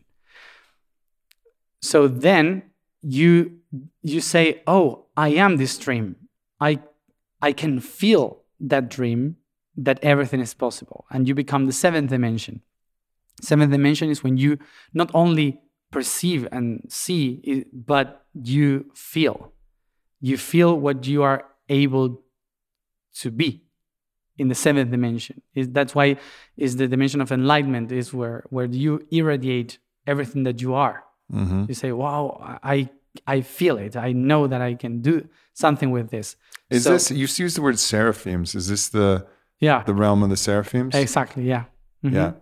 And so explain now this is the part that I wanted to get back to because I still not I still don't exactly understand how religion has twisted the understanding of Satan as a, as a seraphim, I guess, right? yeah The the the fallen angel he's called, Yeah. the seraphim, mm-hmm. and like what that purpose was and whether there's other seraphims that mm-hmm. are of significance that did different things mm-hmm. besides what Lucifer or Satan did in the seventh. well that will take us to another to religion yeah. Yeah, but So- just like understand. I know, I know, religion. You know, No, no, has its I, no. I, I will, I, I, I will reach there when we are in the third dimension. yeah, so the so from the first one you go to the eighth. The eighth says, "Oh, this is what I can be."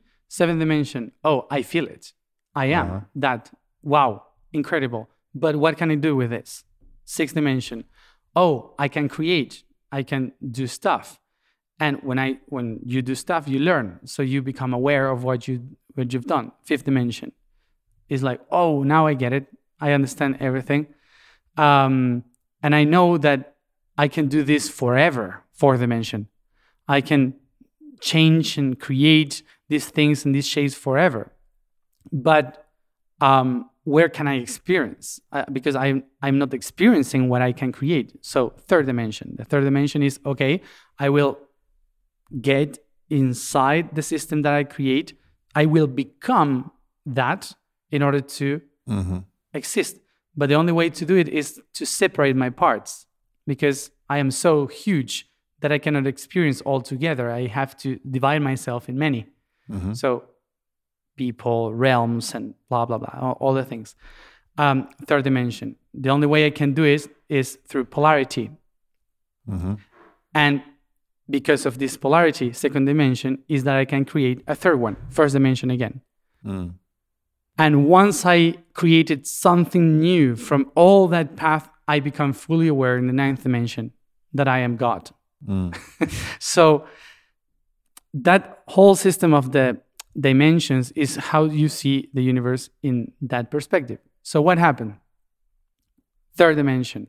In the third dimension, remember, is about dividing. Mm-hmm.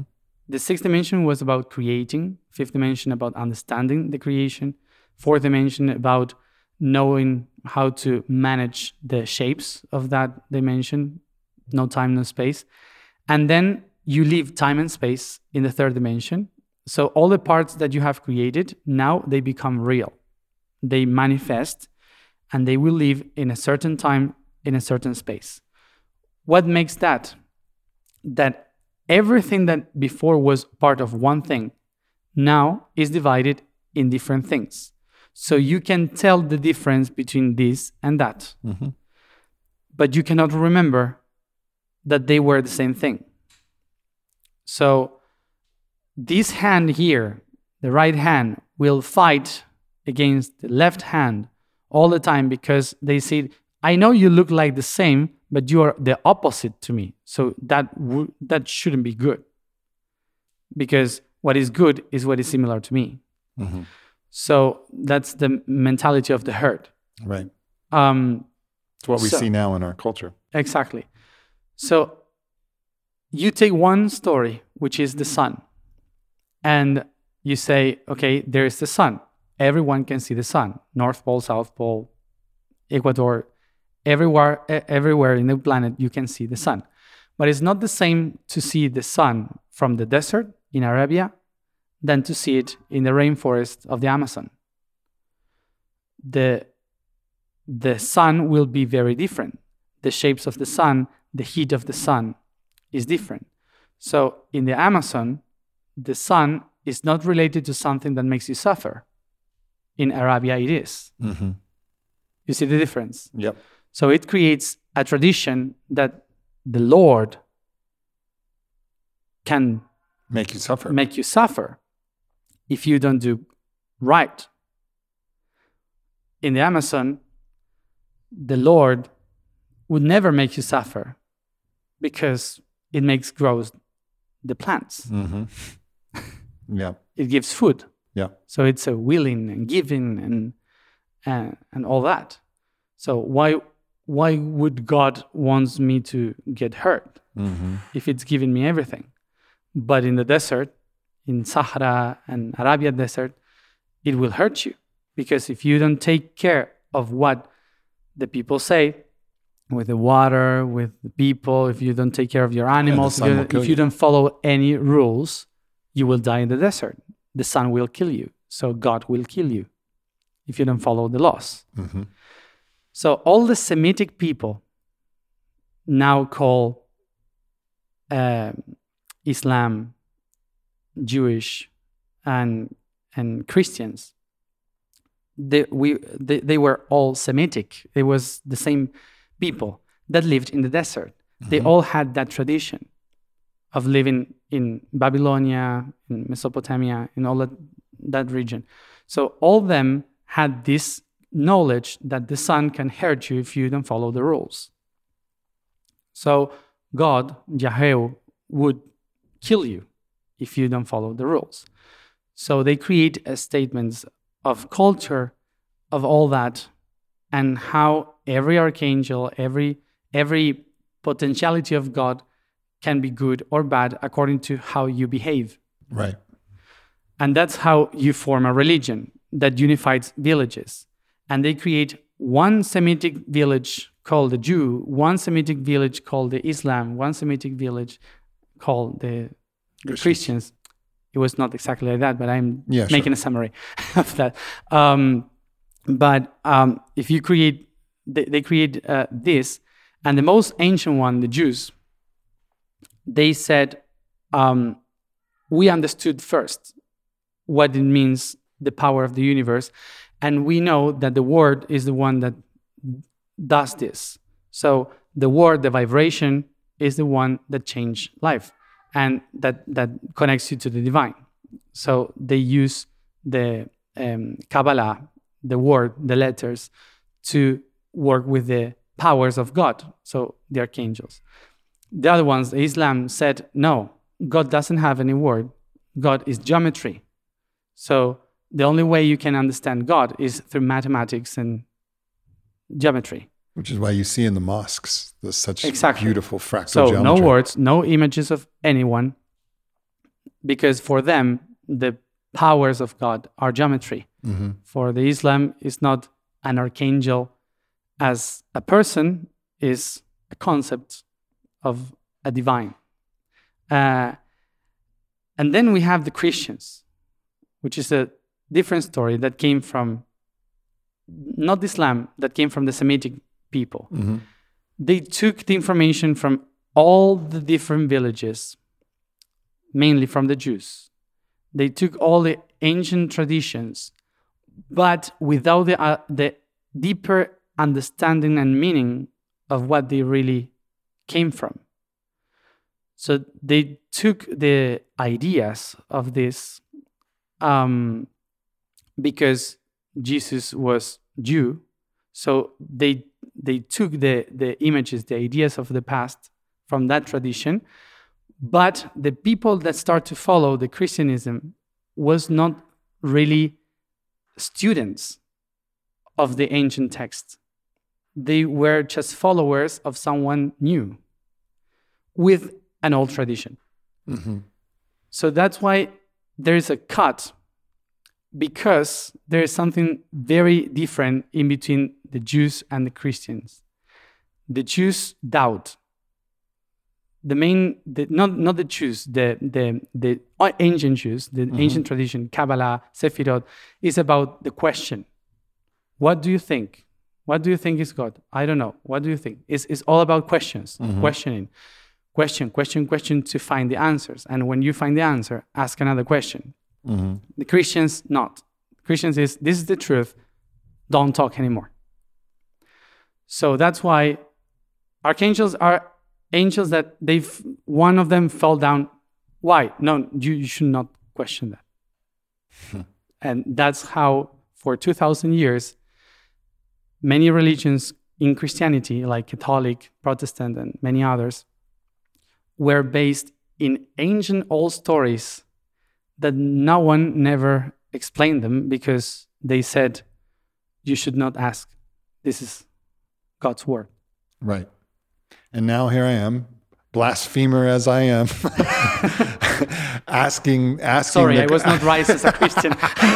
asking the question of of okay, all right. So we have this story that Lucifer, the fallen angel, is all things that are evil mm-hmm. and is is the one to be resisted and is only evil. But you started telling a story that no, no, this is a seraphim from the seventh dimension that actually enabled creation. yeah.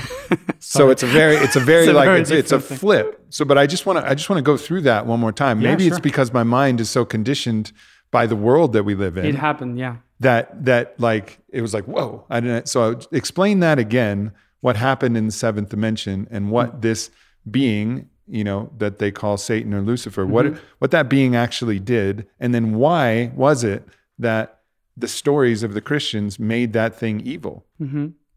Well, it's like um um let's say like imagine that in the in the eighth dimension or ninth eighth dimension there is God, this lord of a house that has many kids living in the same house and they are running out of room and um and they are all so powerful that they are all occupying a very important spot in the house. But there are kids born in every time because the mother matrix, uh, it's it's very fertile. so there are many kids, but the house is always the same. Is there were seven rooms, but now there are like twelve kids, and they are all sharing beds and mm-hmm. chaotic. So there was one of them, Samuel, that said, What if we make the house bigger? What if we create something different so we could all live in a different way? So in the seventh dimension, they are the happy family where they all sit around the table and they said, We love so much to each other that we doesn't care about the space we have. yeah Okay. So there was one in the table that said, I care. I care about because because I need my space. I have too much power inside and I'm sharing this space with people that is not allowing me to grow. So the, so God said, "Okay, what would you do?" And he said, "Well, I would get rid of that wall. I would throw that away. If you give me a hammer, I will destroy it. I don't care. Mm-hmm. and I will create another room." So he created another room, but uh, the other says, "I want, I want another one. I want my own room." So he started to break all the walls to make the house bigger, and then they had kids and family, so they had to do the same thing, breaking the walls, creating more, blah blah blah. blah. So the family grew and the universe grew, of course, into fractal, mm-hmm. tiny fractal. So in, in a way, in a way, that being, that being that was the one who ultimately led to polarity, right? Because polarity was necessary to create all of the. It took the unity of the happy family and brought it all the way into the fractal, Yeah. you know, perspectives that we see now and all of the world that we have now. But it created Hmm. polarity, and so maybe that's why. Is that why it was attributed with evil? Because it took the one unified family of the divine and, And broke it into and divided the family, and now there's the possibility of evil because of the possibility of dividing of, more families. of dividing more families but what people doesn't realize is that there are more families because of that. Yeah, yeah, yeah, yeah. Uh, but it makes sense. It makes sense to me now. It's the, because you take something that was just just this pure, like love, pure, like you said. I love your metaphor. Like one family unified completely, but it was it was stable. It was kind of stuck, and then just goes boom. No, we're going to have everything. But as part of everything, there's going to be bad shit too, because that's the that's the necessity. Well, imagine For everything. uh, if we take the story of uh, Adam and Eve, um, you have Adam and Eve only, and they are happy forever. Boring. Again, Yeah. it's like, really? So why? So, so um, it had to happen something to make them know that there is another way, that there are many more possibilities of, of creating new new kids, new families, new you know, um, just as an example. Um, but um, what what happened? I don't know if it happens to you, but usually you grow in your life when you have a crisis, when something breaks, when Yep. when something falls apart, and you realize, oh, it was not that. It was because of that break, that that broken relations, that now I have the opportunity to live something different, something transcendental, Mm-hmm. and maybe you are living uh, this happy life now because you had many breaks before. Of course, of course. So every crisis is an opportunity, they say in China, isn't it? Mm-hmm. um, uh, well, that's how the universe is. The crisis of the fallen angel was the one that allowed the universe to create Mm-hmm. what we enjoy now.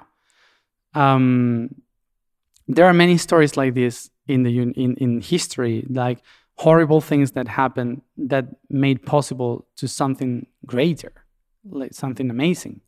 Uh, and for, for example, um, if um, if Europe uh, wouldn't have um, uh, fight to each other for new lands, um, we wouldn't be here talking to each other. Mm-hmm. If there was not that competition between Spain and England, um, we wouldn't have all the Americas connected with just two languages. Yeah. And so And many some people, will say that's good, and some people will say that's bad. Exactly. Yeah. Yes. I, I used to see the bright side of everything because um, because uh, I am here because of that. Yeah. I am here because in, in all the all the things that happened were were horrible, of course. But what we have now, that we are all much more connected in, in information, in technology, it was because of that stupid competition they had in Europe Mhm. a few thousand, a few hundred years ago. Um, so all these horrible things, like the Second World War, uh, everyone is oh, it- it was terrible, but that allowed the European Union. If it wouldn't be because of that, we wouldn't have the E U. It's part of the. It's part of this growth process. Exactly, like horror and death and destruction, and then new creation, and this Mm-hmm. is just this is just the way. Israel wouldn't exist because of that. Yeah, and I, and, I, So- and so, but it, all it all makes sense because you can look at the dark side of it and Mm-hmm. say, yeah, fucking Satan's work, you know. And certainly, you could look at World War II and be like, yeah, there's there's the devil. Yeah. in that work, and you can feel the evil of that. But Yep. then you can also see, like, well, then there's the result of the creation that's happened and the, and these other things. It's all entangled, and It's it, it's very, all very it's it's it's Yeah. just. And we can look at it from one side or the other. We can look at it through polarity lens, or we Mm-hmm. can look at it through like a, a higher purview, a divine perspective, Mm-hmm. still recognizing that certain things are horrible in the Mm-hmm. in that present moment, and certain things are not horrible. But it's just interesting to see, and, and it helps me to understand why the one that created the possibility for all of this was cast out and, and is is considered evil. But really, Yeah. it was just it was a possibility creator. But within that possibility was the possibility of some the, really the thing, bad the shit. thing is that um, you know in mesopotamia egypt uh, africa in general in asia with the dragons uh, never in history the cultures really took the bad side or the dark side as against for example uh, in egyptian mythology you have the bad gods, the bad spirits that make chaos. But all the people give build temples for them, uh, and and give uh, offers to them, like uh, like the cultures from Africa. Also, they give offers to the demons, and you say why? For the European way of thinking is like weird. Not the European, the ancient European, but Right. the Christian Euro, uh, um, culture because um, they know that day and li- day and night they are good for the universe Mhm. and that each one of them have good things to do. For example when you go to egypt there's snakes everywhere cobras like the, the snake. And you say if they are bad bad for people so why they they take it as as, in, so sacred? Well they took the bad things and made it into good things. For example the cobra the goddess of uh, cobra is the protector of the sphere, of the fields is not the one that can kill the farmer mm. is the one that protects the fields Yeah, it's just a different perspective. It's the it's understanding the necessity of chaos and order. exactly yeah You know, if you're on a ship, chaos of the storm is a bad thing because you don't want to drown you. Yeah. in your perspective. Exactly. But storms are important. You know, they move the, the tides. They move the yeah. Like so, it's just like can you can you get past your own perspective, which decides whether something is good or evil, Exactly, yeah. and look at a different perspective, an understanding that good and evil is both necessary for the whole game. And the thing that had these cultures was that whenever someone sees a, a good thing into something that is uh, that is wrong, has the opportunity to solve a problem. Because when you have a problem and you have many minds in the table trying to solve a problem, the different points of view are the ones that makes better the solution. But what happened in Christianity, they followed only one God, and only one God has the answer there is no other answer possible for any problem. The only answer is Jesus. So when you have that, that the only answer is someone that lived 2,000 years ago and is not related to today, what happened is that every answer possible will be like 2,000 years ago. well, and it was also highly manipulated through all of those years for different purposes. Yes. So that's why that's why in that answer um, mm, they needed that change and other options to be called evil. Because if someone said there is another option, that would be bad for the religion. Mm-hmm. So that's why they needed to take all the other options as something bad. And they created the image of the devil. And that, that was for me was awesome when I knew this. That the devil wasn't created until the Middle Ages. Did you know? Mm. The, the image of it, the, the, one the with image the with horns the horns, yeah. yes. Because in Europe, the tradition was fertilization for the women. The women were the powerful. Uh, it was a matriarchal society, Mm-hmm. uh, and the the feminine were ruling everything. So the women used to do something that in Spain they call aquelarre. is is like a like a uh, how do you say a group of witches. Um, so The this circle or yeah so coven. it was a circle of healing of, of, of women that they gathered to to make the womb fertile to make services to to men to like like this. So they were they would reunite in the stone circles and and so on. And the image of that was the goat. Why? Because the goat gives the milk gives the um, Sign of fertility. the how do you say the The wood- skin. um, the wool, the uh, everything for life, uh, the the horn to call the people. Uh, Meat to eat. yeah. Yeah. So uh, everything was there, and um, so it was a symbol of fertility. So they used to honor the goat uh, in the in those circles, and in Greece and in Middle East they call the god of of fertility uh, Baphomet. Baphomet is the god of wisdom and fertility. Is the one that gives the possibility of creation and to question the reality so you can create new things. Uh, and that's the symbol of what we now call the demon, the devil. And it's incredible how Christianity in Europe start to call that the devil, so people go would, would go away from that tradition in Europe and follow the church. Mm-hmm. And that's why we believe that the demon has horns. but, but it's not related with the Yeah. with the hell, basically. Um, if you go to hell, it's very similar to here. Yeah, it feels like this is this is our opportunity for both heaven and hell, depending on our perspective, right? Like, yeah. So going through all the the possibilities and the realities, we usually get stuck in what we have been told as a family in in religion, and we project that into the entire universe.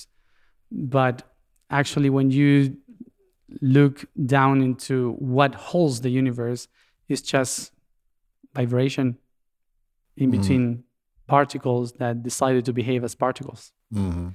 and it's amazing. Yes, it is. I'm going to take a quick restroom break and then let's try and wrap this whole thing up. Sure. After, thank you so much for getting us this far. Summary Holy of the shit. universe. Yeah. Fuck.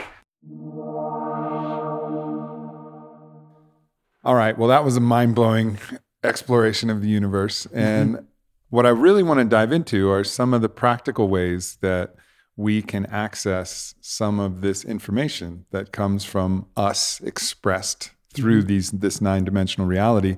And obviously I've mentioned, you know, one of the tools that I've used has been plant medicines. And in the break, I asked you if you'd had any experiences, and you said that you got some pretty specific instructions that you needed to do some ayahuasca. Yeah, yeah. I was uh, I was doing a project in 2015, I guess, no, or 2014, and um, I was so um, on that project that was very earthy, and and it was not supposed to be that way. Uh, I I had to be much more in my own things connected, but I lost the connection because I was trying to control many things from this reality and I got lost. Everything was going wrong. Everything was. So it's very much about financial and, and production and, Yeah, and all of the exactly. different, you know, normal mundane things that. Uh, yeah, I wanted to do a documentary about some stuff and and work for um, uh, things related to education and society and so on. And my guides uh, from the fifth dimension used to say, "It's not your time. It's not now. It's uh, now you have to do another thing." And I said, "No, but I want to do this." and I said, "Yes, you will, but not now." And so this discussion, uh, te- teamwork, and and and I and and there was one day that I was really really lost, and and they said, "Look, the only way you can reconnect to uh, to us in a better way is uh, is using a tool from the world you are so attached to now, which is a plant." And they mentioned ayahuasca, and I said, "No, no, no way, no way, no way. I don't want to do that. I, I, I, I was always um, not against, but um, myself. I, I, I was afraid of losing control. Sure. Yeah. Yeah, because you had a lot going on in your mind already. Yeah, and I I explain these things. I, I work doing this kind of pedagogical trying explanations of, of the universe, but my real job is to be a portal. so whenever I go, I sometimes things happen that goes through me, and if I lose the control, uh, I don't know what is going through me. So I thought that with that things, I would lost the control and things would be uh, heavy for for the people around. And um, so I said, no, no, no, no, I don't want, and I want this. And so when I uh, I came back to I, I was in the states, and then I came back to Argentina, and I said, uh, It's no, no, I no. just have to say, I can't bear it any longer. There's never a podcast in history where someone would say, My real job is a portal. And I wouldn't stop the whole podcast immediately. immediately. But the fact that I just let that roll. okay. well, it's, it's, I'll take. Uh, I just gotta take a Take couple it as breaths. normal. Yeah, I gotta let it take a couple breaths here and just Let it Yep. go. Okay, let it go. Carry on with your story, Matias. we'll let we'll let that one pass for now. Yeah. That's why it's difficult to get a visa for me. Occupation. Yeah. Portal. Yeah. Like, come on, bro. yeah, I, I had to do that. I have a story with that. so, um, so the thing is that I, I went to Argentina uh, back home and I lost my path. I have no idea where to go, and and I was robbed uh, in Chile. I was crossing the border to Chile, and and I got anything, and they said, "This is it," and they said, "This is it. Now you have to start again." From zero. So they took me everything that I had, the the the recordings that I did for the documentary, the everything. So I had nothing. I had no money, anything. So I said, Let me ask a quick. go. Let me ask a quick question because it seems like your guides are guiding you to this situation. It seemed like your guides had something to do with you getting robbed, even in the way that you're telling Yeah, the story, did. right? They- they- they Which means it. that your guides are influencing, and I believe this, so I don't Yeah. think that I'm because I feel like there's there's forces that are acting in coherence with other beings and other things. Like the reason, like how myself and Vylana, my wife, met. there was a lot of things that had to happen. Yeah. Like we got a lot of help When you pay attention, to find the way. And and so so in this instance, and, you know, you're kind of confirming this inherent belief. Like Mm. this is it's it's just so implausible that the these connections would have made this connection, and I would have met her at Burning Man at this time, and and many I can give countless examples of these strange occurrences. But it seems like in this occurrence, there was even for a thief. You know, there was some subtle influence where they were like, "Oh, this guy, let's rob Yeah. this guy." Th- this- they didn't yeah. understand that that was coming from an actually a benevolent force from you that was telling them Yeah. to do something that they were going to do. Which, well, you know, they probably got your stuff, yeah, which is and, for and them. the, the people that is not guided by their own self, that they are lost in the um, in the unconscious, which is not bad. It's, it's not a bad thing to be unconscious, but the people that usually live in unconscious are really easier to to steer. modif- to mod- to modify to to Yeah. to say you go do that. It's like Uh-huh. Because they have less choice. yeah less Yeah. choices yeah so when you are, become aware it's more difficult so that's why you see so many signals because they are trying to move all around because they not they cannot move you Mm. so Yeah, it's like you. They were trying to tell you to do something all the time, and you're like, no. no I, i'm not yes I, I i always disagree But the thief, they were like, go steal his stuff, and they're like, okay we will steal his stuff. I will still listen. Yes, it's, it's, it's Yeah, I understand. Yeah. So, um, so um, I ended up there in Chile uh, uh, making the ceremony, and I and I was really worried. But when I had uh, the ayahuasca in my hands, I said, "Okay, I I will." I talked to the plant, and I said, "I will let you get inside my very last cell." So won't won't go against you anywhere. And when it went inside, suddenly uh, there was this voice of a old lady that said, "There's two ways to do this. One from the your belly down, and the other one from your belly up." And it was like Ayahuasca tells me we're going to do it both ways at the same both time. ways. Yeah. now, and we will mix it. That's but okay. You know, you Yeah. got a, you got a so I choice that I don't said, usually so I get. said mm, from the belly up, and I said, uh, and I said, and she says, okay, and suddenly I stopped feeling from my belly down. I, I have no feelings at all. Like if there was no legs, no genitals, no Mm. nothing, no intestines, nothing, and I start to go everywhere, and and I've been like nine hours talking to different aspects of myself, going deeper and deeper and deeper until I got to the point where I, where I got like a seed of um, a crystal seed, and it took me into a position of meditation that I stood there like for hours. It just looked like you were questions. doing a mudra, what they would Yeah. call a mudra. I I took that and and and it was in that this position like this, Uh-huh. like a mudra, and and I I was there like for hours and asking questions and and sometimes the answers came before I finished my question Yeah. and and for me it was very I and it was incredible because my friends were puking uh, around and I only could see the colors of the sounds. Like, Mm, yeah. like I, I I had never a bad experience in the ayahuasca. Ne- I had never you never nothing. Like nobody. And and what happened to me was like a reconnection with myself entirely.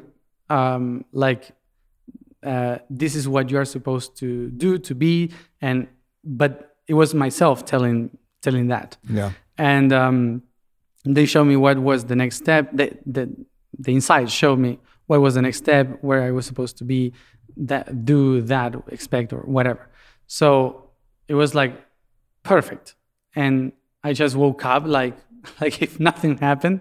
And i said okay let's go. So i went to all the places that i felt uh, did everything that i have to do and one year after that or two years after that i did ayahuasca ceremony again in peru in cusco and um, and when i started when i drank and just closed my eyes, I suddenly saw the same spot of the time before, and a voice saying, "Okay, let's start from the very beginning again." like, like, like it started from where it ended in the in the previous one. Wow. So it didn't make me time. It didn't give me the time to to prepare for a new kind of experience or something. No, it was like, okay, let's start from where we stopped before. so, uh, so it was incredible, uh, Wow. amazing. So um, I was really afraid of, of that, but I guess that I was afraid because of losing control more than what would happen. I think most people are afraid of losing control. Yes, That's yes, the fear, right? Yeah, of course. And losing control uh, of myself, and uh, I don't know. And uh, but for me, it was completely the, the best thing uh, that Yeah. that I ever that I ever did. Of course, I wouldn't recommend to do this as the first step to give when you are trying to to start a path of awakening Mhm. because I guess that you have to be in touch with what is the spirit of the plant, what is the What's your intention? what is the intention. It's not like Mhm. go to Disneyland. Uh, No. Is is is a is a hard work with a spirit that have been awakening people for thousands of years, and the information that the plant has is is for that. So I felt once uh, uh, one of my friends had smoked smoked marijuana before uh, the ayahuasca ceremony, and the plant basically took took him from the neck and said, "Don't you ever do this with me again?" Like, like, and make him puke a lot, and and and said like, "Don't don't don't bring this child to this." To this temple, you know, like it was like, wow. so, so I would work before, Yeah, for on, sure. on, on prepare. Um, and I always say that um, the best preparation for everyone um, in order to become a process with anything uh, in your life to change your life into uh, a much more aware um, consciousness or something. Um, I, I always say that there are only three things from which we can start, and then you can do whatever. Mhm. Uh, and the three things I, I used to say that there's one for the body, another for the soul, and the other one for for the spirit. The first one, which is for the body, is to change the way you eat. Um, is the most easy and difficult thing at the same time. Mhm. Um, and it's not about changing the way you eat according to be more spiritual. It's not that. It's about acknowledging what your body is really asking for. Mm. And sometimes the body asks for meat. It's Yeah, not like intuitive eating, yeah, like really listening to your body. exactly. So it's it's not uh, it's not that being much more aware or spiritual you have to be vegetarian or vegan. Uh, this is a completely different thing. When we talk about the consciousness of the universe, uh, it doesn't really matter. What really matters is to do what your body is asking for. Mhm. And if you are working for your awakening and, and awareness, your body will stop asking for meat and will start to ask for fruits, plants, seeds. Why? Because to become aware, you need light. And the best beings that can manifest light into matter are the plants. Mhm. So that's why, basically. You know, it's funny. The f- one of the first times I did ayahuasca, it gave me very specific dietary instructions that I didn't listen to. No. and, and it said, "Eat foods that are filled with light." Oh, Like eat foods that are filled with light, and it told me that super clearly, and it showed me all the foods. It was, it was plants and fruits, and Yeah.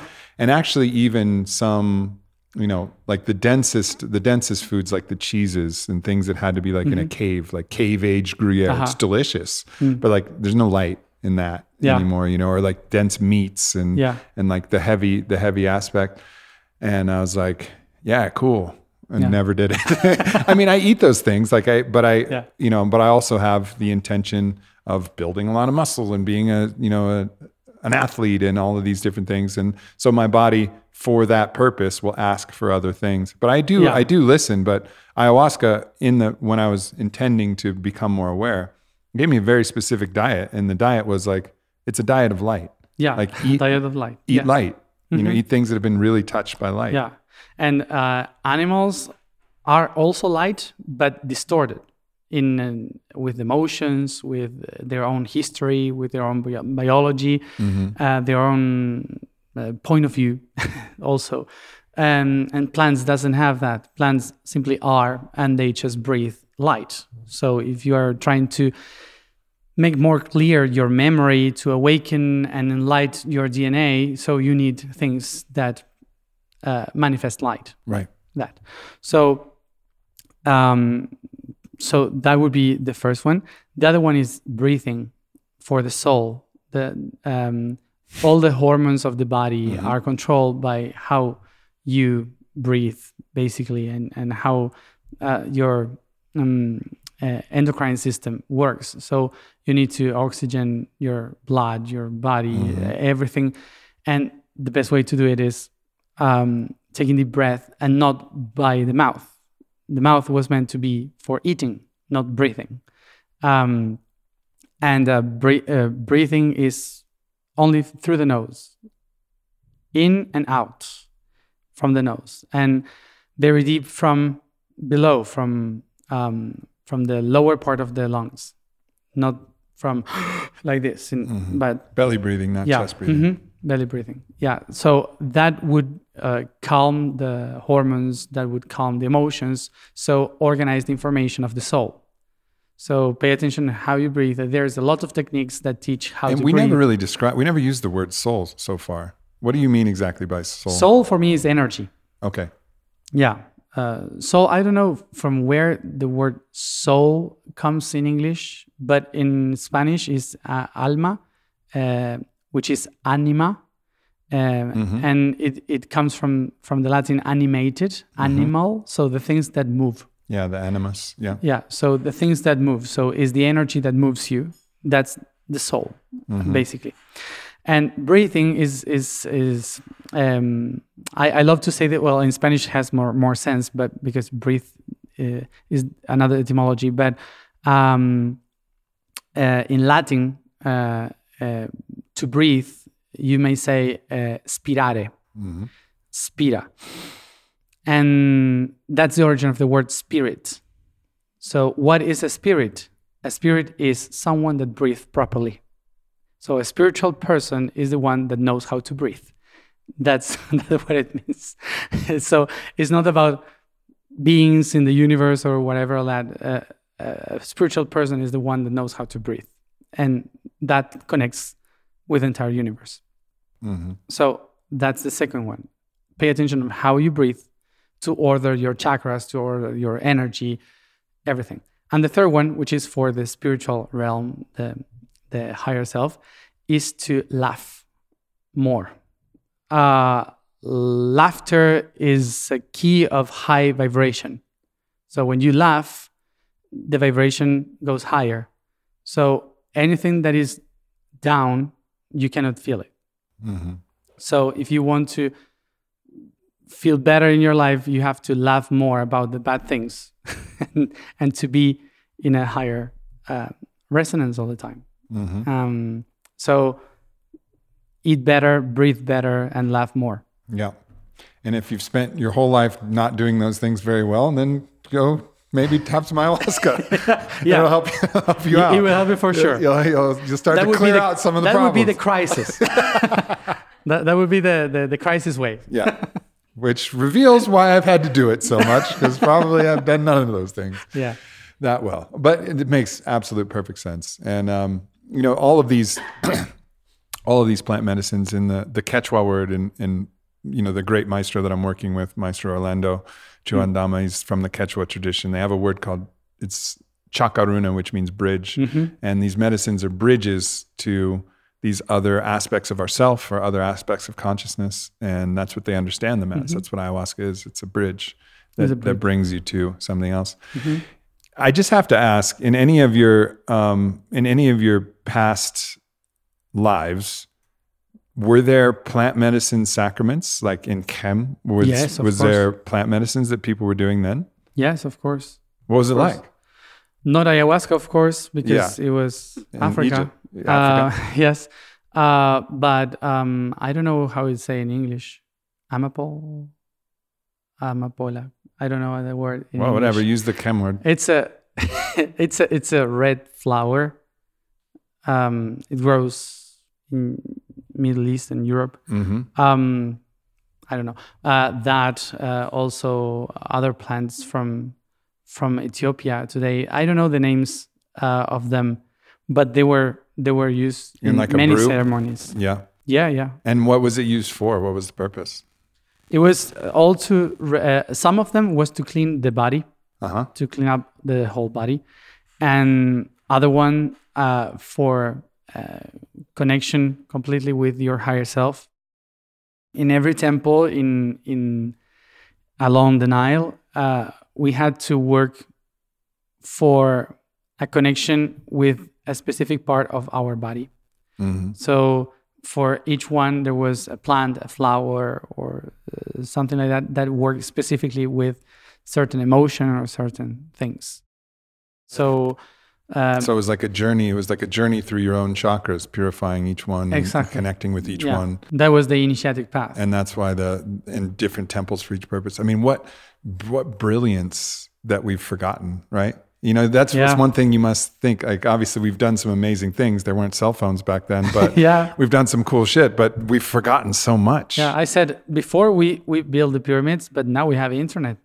yeah, so yeah. And this is a whole other thing that maybe you know. Hopefully, uh, as I said, you know, I'll make the snacks really good, and you know, you'll like hanging out with me, and we'll do a lot of these podcasts because there's a whole lot of corollary between you know what you've learned about Atlantis and the fall of that civilization and where we are now, how they used you know different structures to create communication globally and how their hunger for power created and and and all of these different corollaries to what we're experiencing now. We've just done it in a different way. But um that's for another that's for, another, time. show and but another about time. this it's important to know also because sometimes we compare uh, like uh, if what we have now is not that good as what we had in that time uh, it's important to, to remember that 12,000 years ago they also took a lot of time until they figure out how to build a pyramid or how to do what they were doing. They um, they also were lost trying to figure out uh, and uh, they had tools to do great things as we have tools to do great things and we are still trying to figure out what are those great things. So um, but it's a complete different story because now we are entering the age of aquarius. Uh, since 100 years ago we are in the transition to aquarius which is technology innovation. So technology like this is the key for this new time. We are not going to Not build pyramids yeah. because th- this is not for the next 2000 years. Mm. maybe it will take 10000 years to rebuild pyramids again because it is more aligned with the purpose of that age. But for this age our sacred matrix is called internet and we need to learn how to use it. Mm. that's inspiring actually to just think like all right we got these tools. These are our Mhm. tools for now. We can still use some of those old tools like you know i'm, I'm probably trying to figure out what flowers you're talking about and opium. Yeah. That's the yeah, name. Yeah. So, well, that one we that one is is familiar, of course. But you know, ultimately, like finding out all of the different ways so that yeah, we can use this technology of communication. That's what we're doing right now. We're doing a podcast. We're Yeah. reaching people. This is going to go through a bunch of different machines and go through different cables and get beamed out, and you know, and thousands, 2000 thousands of years people. will ago this conversation would be for maybe 10 people Exactly. Exactly. now it's So for thousands there's advantages to uh, Mm-hmm. to all of these things. Is there any? Is there any? You gave some very practical. Is there any practical advice? And I guess maybe as a teaser for something else, or if there's something that comes to mind. In all of your experiences, there must have been some very magical things that happened with sound, with frequency, with people's ability to use aspects of themselves, of what they were capable of, to do sexual energy, perhaps, like to use things. are is, are there resources that we collectively are dramatically underestimating you know that we have internally. And maybe that's you know any of those things that that I mentioned like sound or our ability to you know harness sexual energy things that you knew from your other existences that you're like yeah you know pay attention to this because there's a lot of potential with these resources that we're not really utilizing. Mm, I I don't know exactly. Um, I guess that what you're saying is about some some things that we take for granted, or yeah things that we don't things that we take for granted things that you saw in the temples that were like amazing like i saw i experienced or i knew that people could sing in this tone in this resonance with this intention Oh. and create this powerful effect or people could utilize their sexual energy in the in the process of creation and create things Oh, that yes, would yes. manifest right things that we say okay yeah we have sex and we sing Hmm. but we don't understand that if we use sound or we use sexuality and these are just two ideas but let's stick with those No, yes, yes. Of course, uh, uh, the the power the power that we have inside, the the ability to create, to manifest. Um, as I said, the pyramids were built with people that were working, but also singing. Without the specific sounds and singings, there wouldn't be pyramids today. Um, the the power that we can um, awake in certain frequencies uh, move stones. But uh, in order to do that, the person that moves them should be very aligned with itself in every cell, like completely, like in a very deep um, uh, connection with itself. That's why we're the higher priest in that time that we're doing the architectural uh, works. Um, in in we work like a battery so uh, everything that we do normally in our life like eating like having sex like um, talking um, are so powerful that we are still like kids trying to play with something that is really important. Um, talking. Talking is something that uh, it's is um, unique in our uh, in in our existence, and it's the way in which you can create by frequency, by resonance. The universe creates everything through vibration. So we have the ability to create with this, and sometimes it's it's really amazing how um, a lot of people um, gets all the information that I am saying, even if they don't understand a word that I am saying, uh, because maybe it's another culture or whatever, and they capture the information uh, beyond the words or the language, just because vibration. So the power that we have inside is infinite. It's just that we are playing with it right now. We are just trying to figure out how to use it properly. Yeah. Um, so I would say, as a practical thing, that in order to awaken that potential, we should not try to imitate others' potentials.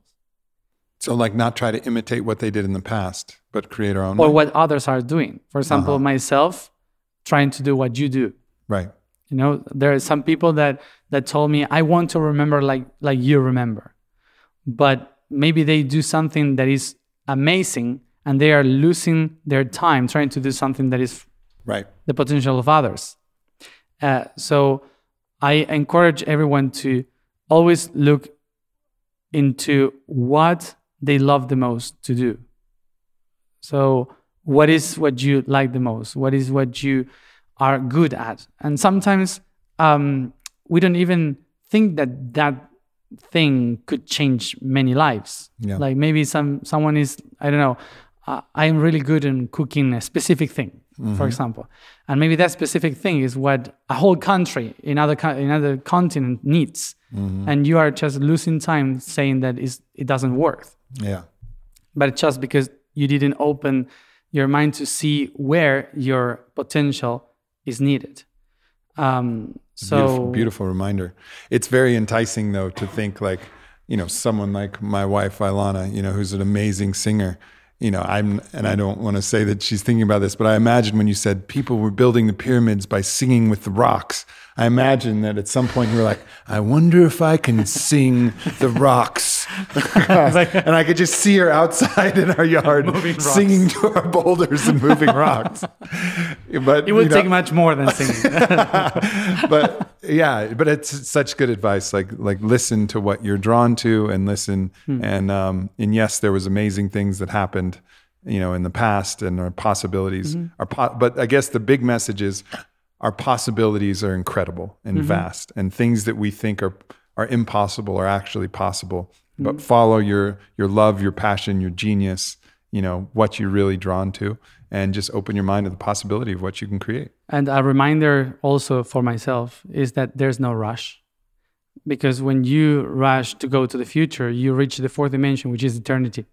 so you will be always doing the same. Uh, so there's no rush because the universe is not about heading to somewhere, it's about moving on. And there's no place to go, no place from where we came from. It's a constant that's the universe, a constant of time and space. So there's no end to this. So if we do everything what we do in order to finish something or to reach a point, we will never be happy because there is no point in the universe. I need that as like a ringtone. Every time someone texts me, there is no rush. no oh, rush. yes. I'll get back to you sometime. There's no point. yeah. Well, thank you so much. This is a, a beautiful, enlightening podcast. And hopefully, uh, I know we get to talk to the Fit for Service community tomorrow. I'm really excited about that. And, uh, yeah, just thank you for for sharing this as your uh, as your second job. First job being a portal.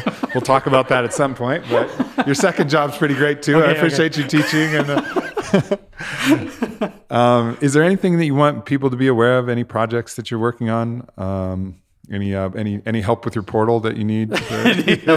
well, yes, I actually do. Um, well, we uh, I have been um, in, since from 2020 and 2021. I've I've been 365 days uh, every day going to the pyramid, to the Great Pyramid of Egypt. I was living there, and um, I was doing explanations every day. You can see it in YouTube. They are free. They are there every day. I did, but you have to be patient because I I translate myself every sentence into Spanish and English. so uh, that was the only way I could do it in that moment. Um, so I explained every day different topic that I was downloading in the pyramid uh, regarding the I am. What is the I am? S- And this is a project that started uh, in February 2nd, 2020, and will end in February 22nd, uh, 2022. So uh, we are. Um, I finished one stage, which was going every day for one year, uh, doing these um, explanations and, and channelings in the pyramid and so on. Now, this is what we call the path of the dragon, uh, traveling to certain places to connect with specific dots of the planet. Uh, that will be until uh, January uh, 2022, and in 2020 and, and and in February 2022 we do a big gathering in Giza in Egypt. Mhm. We expect more than 2,000 people, and uh, and we are offering different types of ways to to be part of Mhm. uh, for those who uh, are willing to do many things and for those who just want to go to the meditations. Um, so it will be a four day event um, Cool. in Giza. Cool. Uh, so you can look for that in, in internet. In the website is Yo Soy. It's I am in Spanish. Mhm. Yo Soy 2022.org. yosoy2022.org. Yeah. Cool. And of course, I found out about you on the initiation show on Gaia. And, Oh, yeah. Uh, probably lots of other places. Thank you, brother. I appreciate you. Thank you. Yeah. And uh, thank you, everybody, for listening. Much love. Goodbye. Thank you, everybody. Thanks for tuning into this podcast with Matias De Stefano. Stay tuned for our Fit for Service 2022 curriculum drop coming next week. And of course, if you haven't seen the Darkness documentary, check it out on aubreymarcus.com. Thank you, family. I love you. I'll see you next week.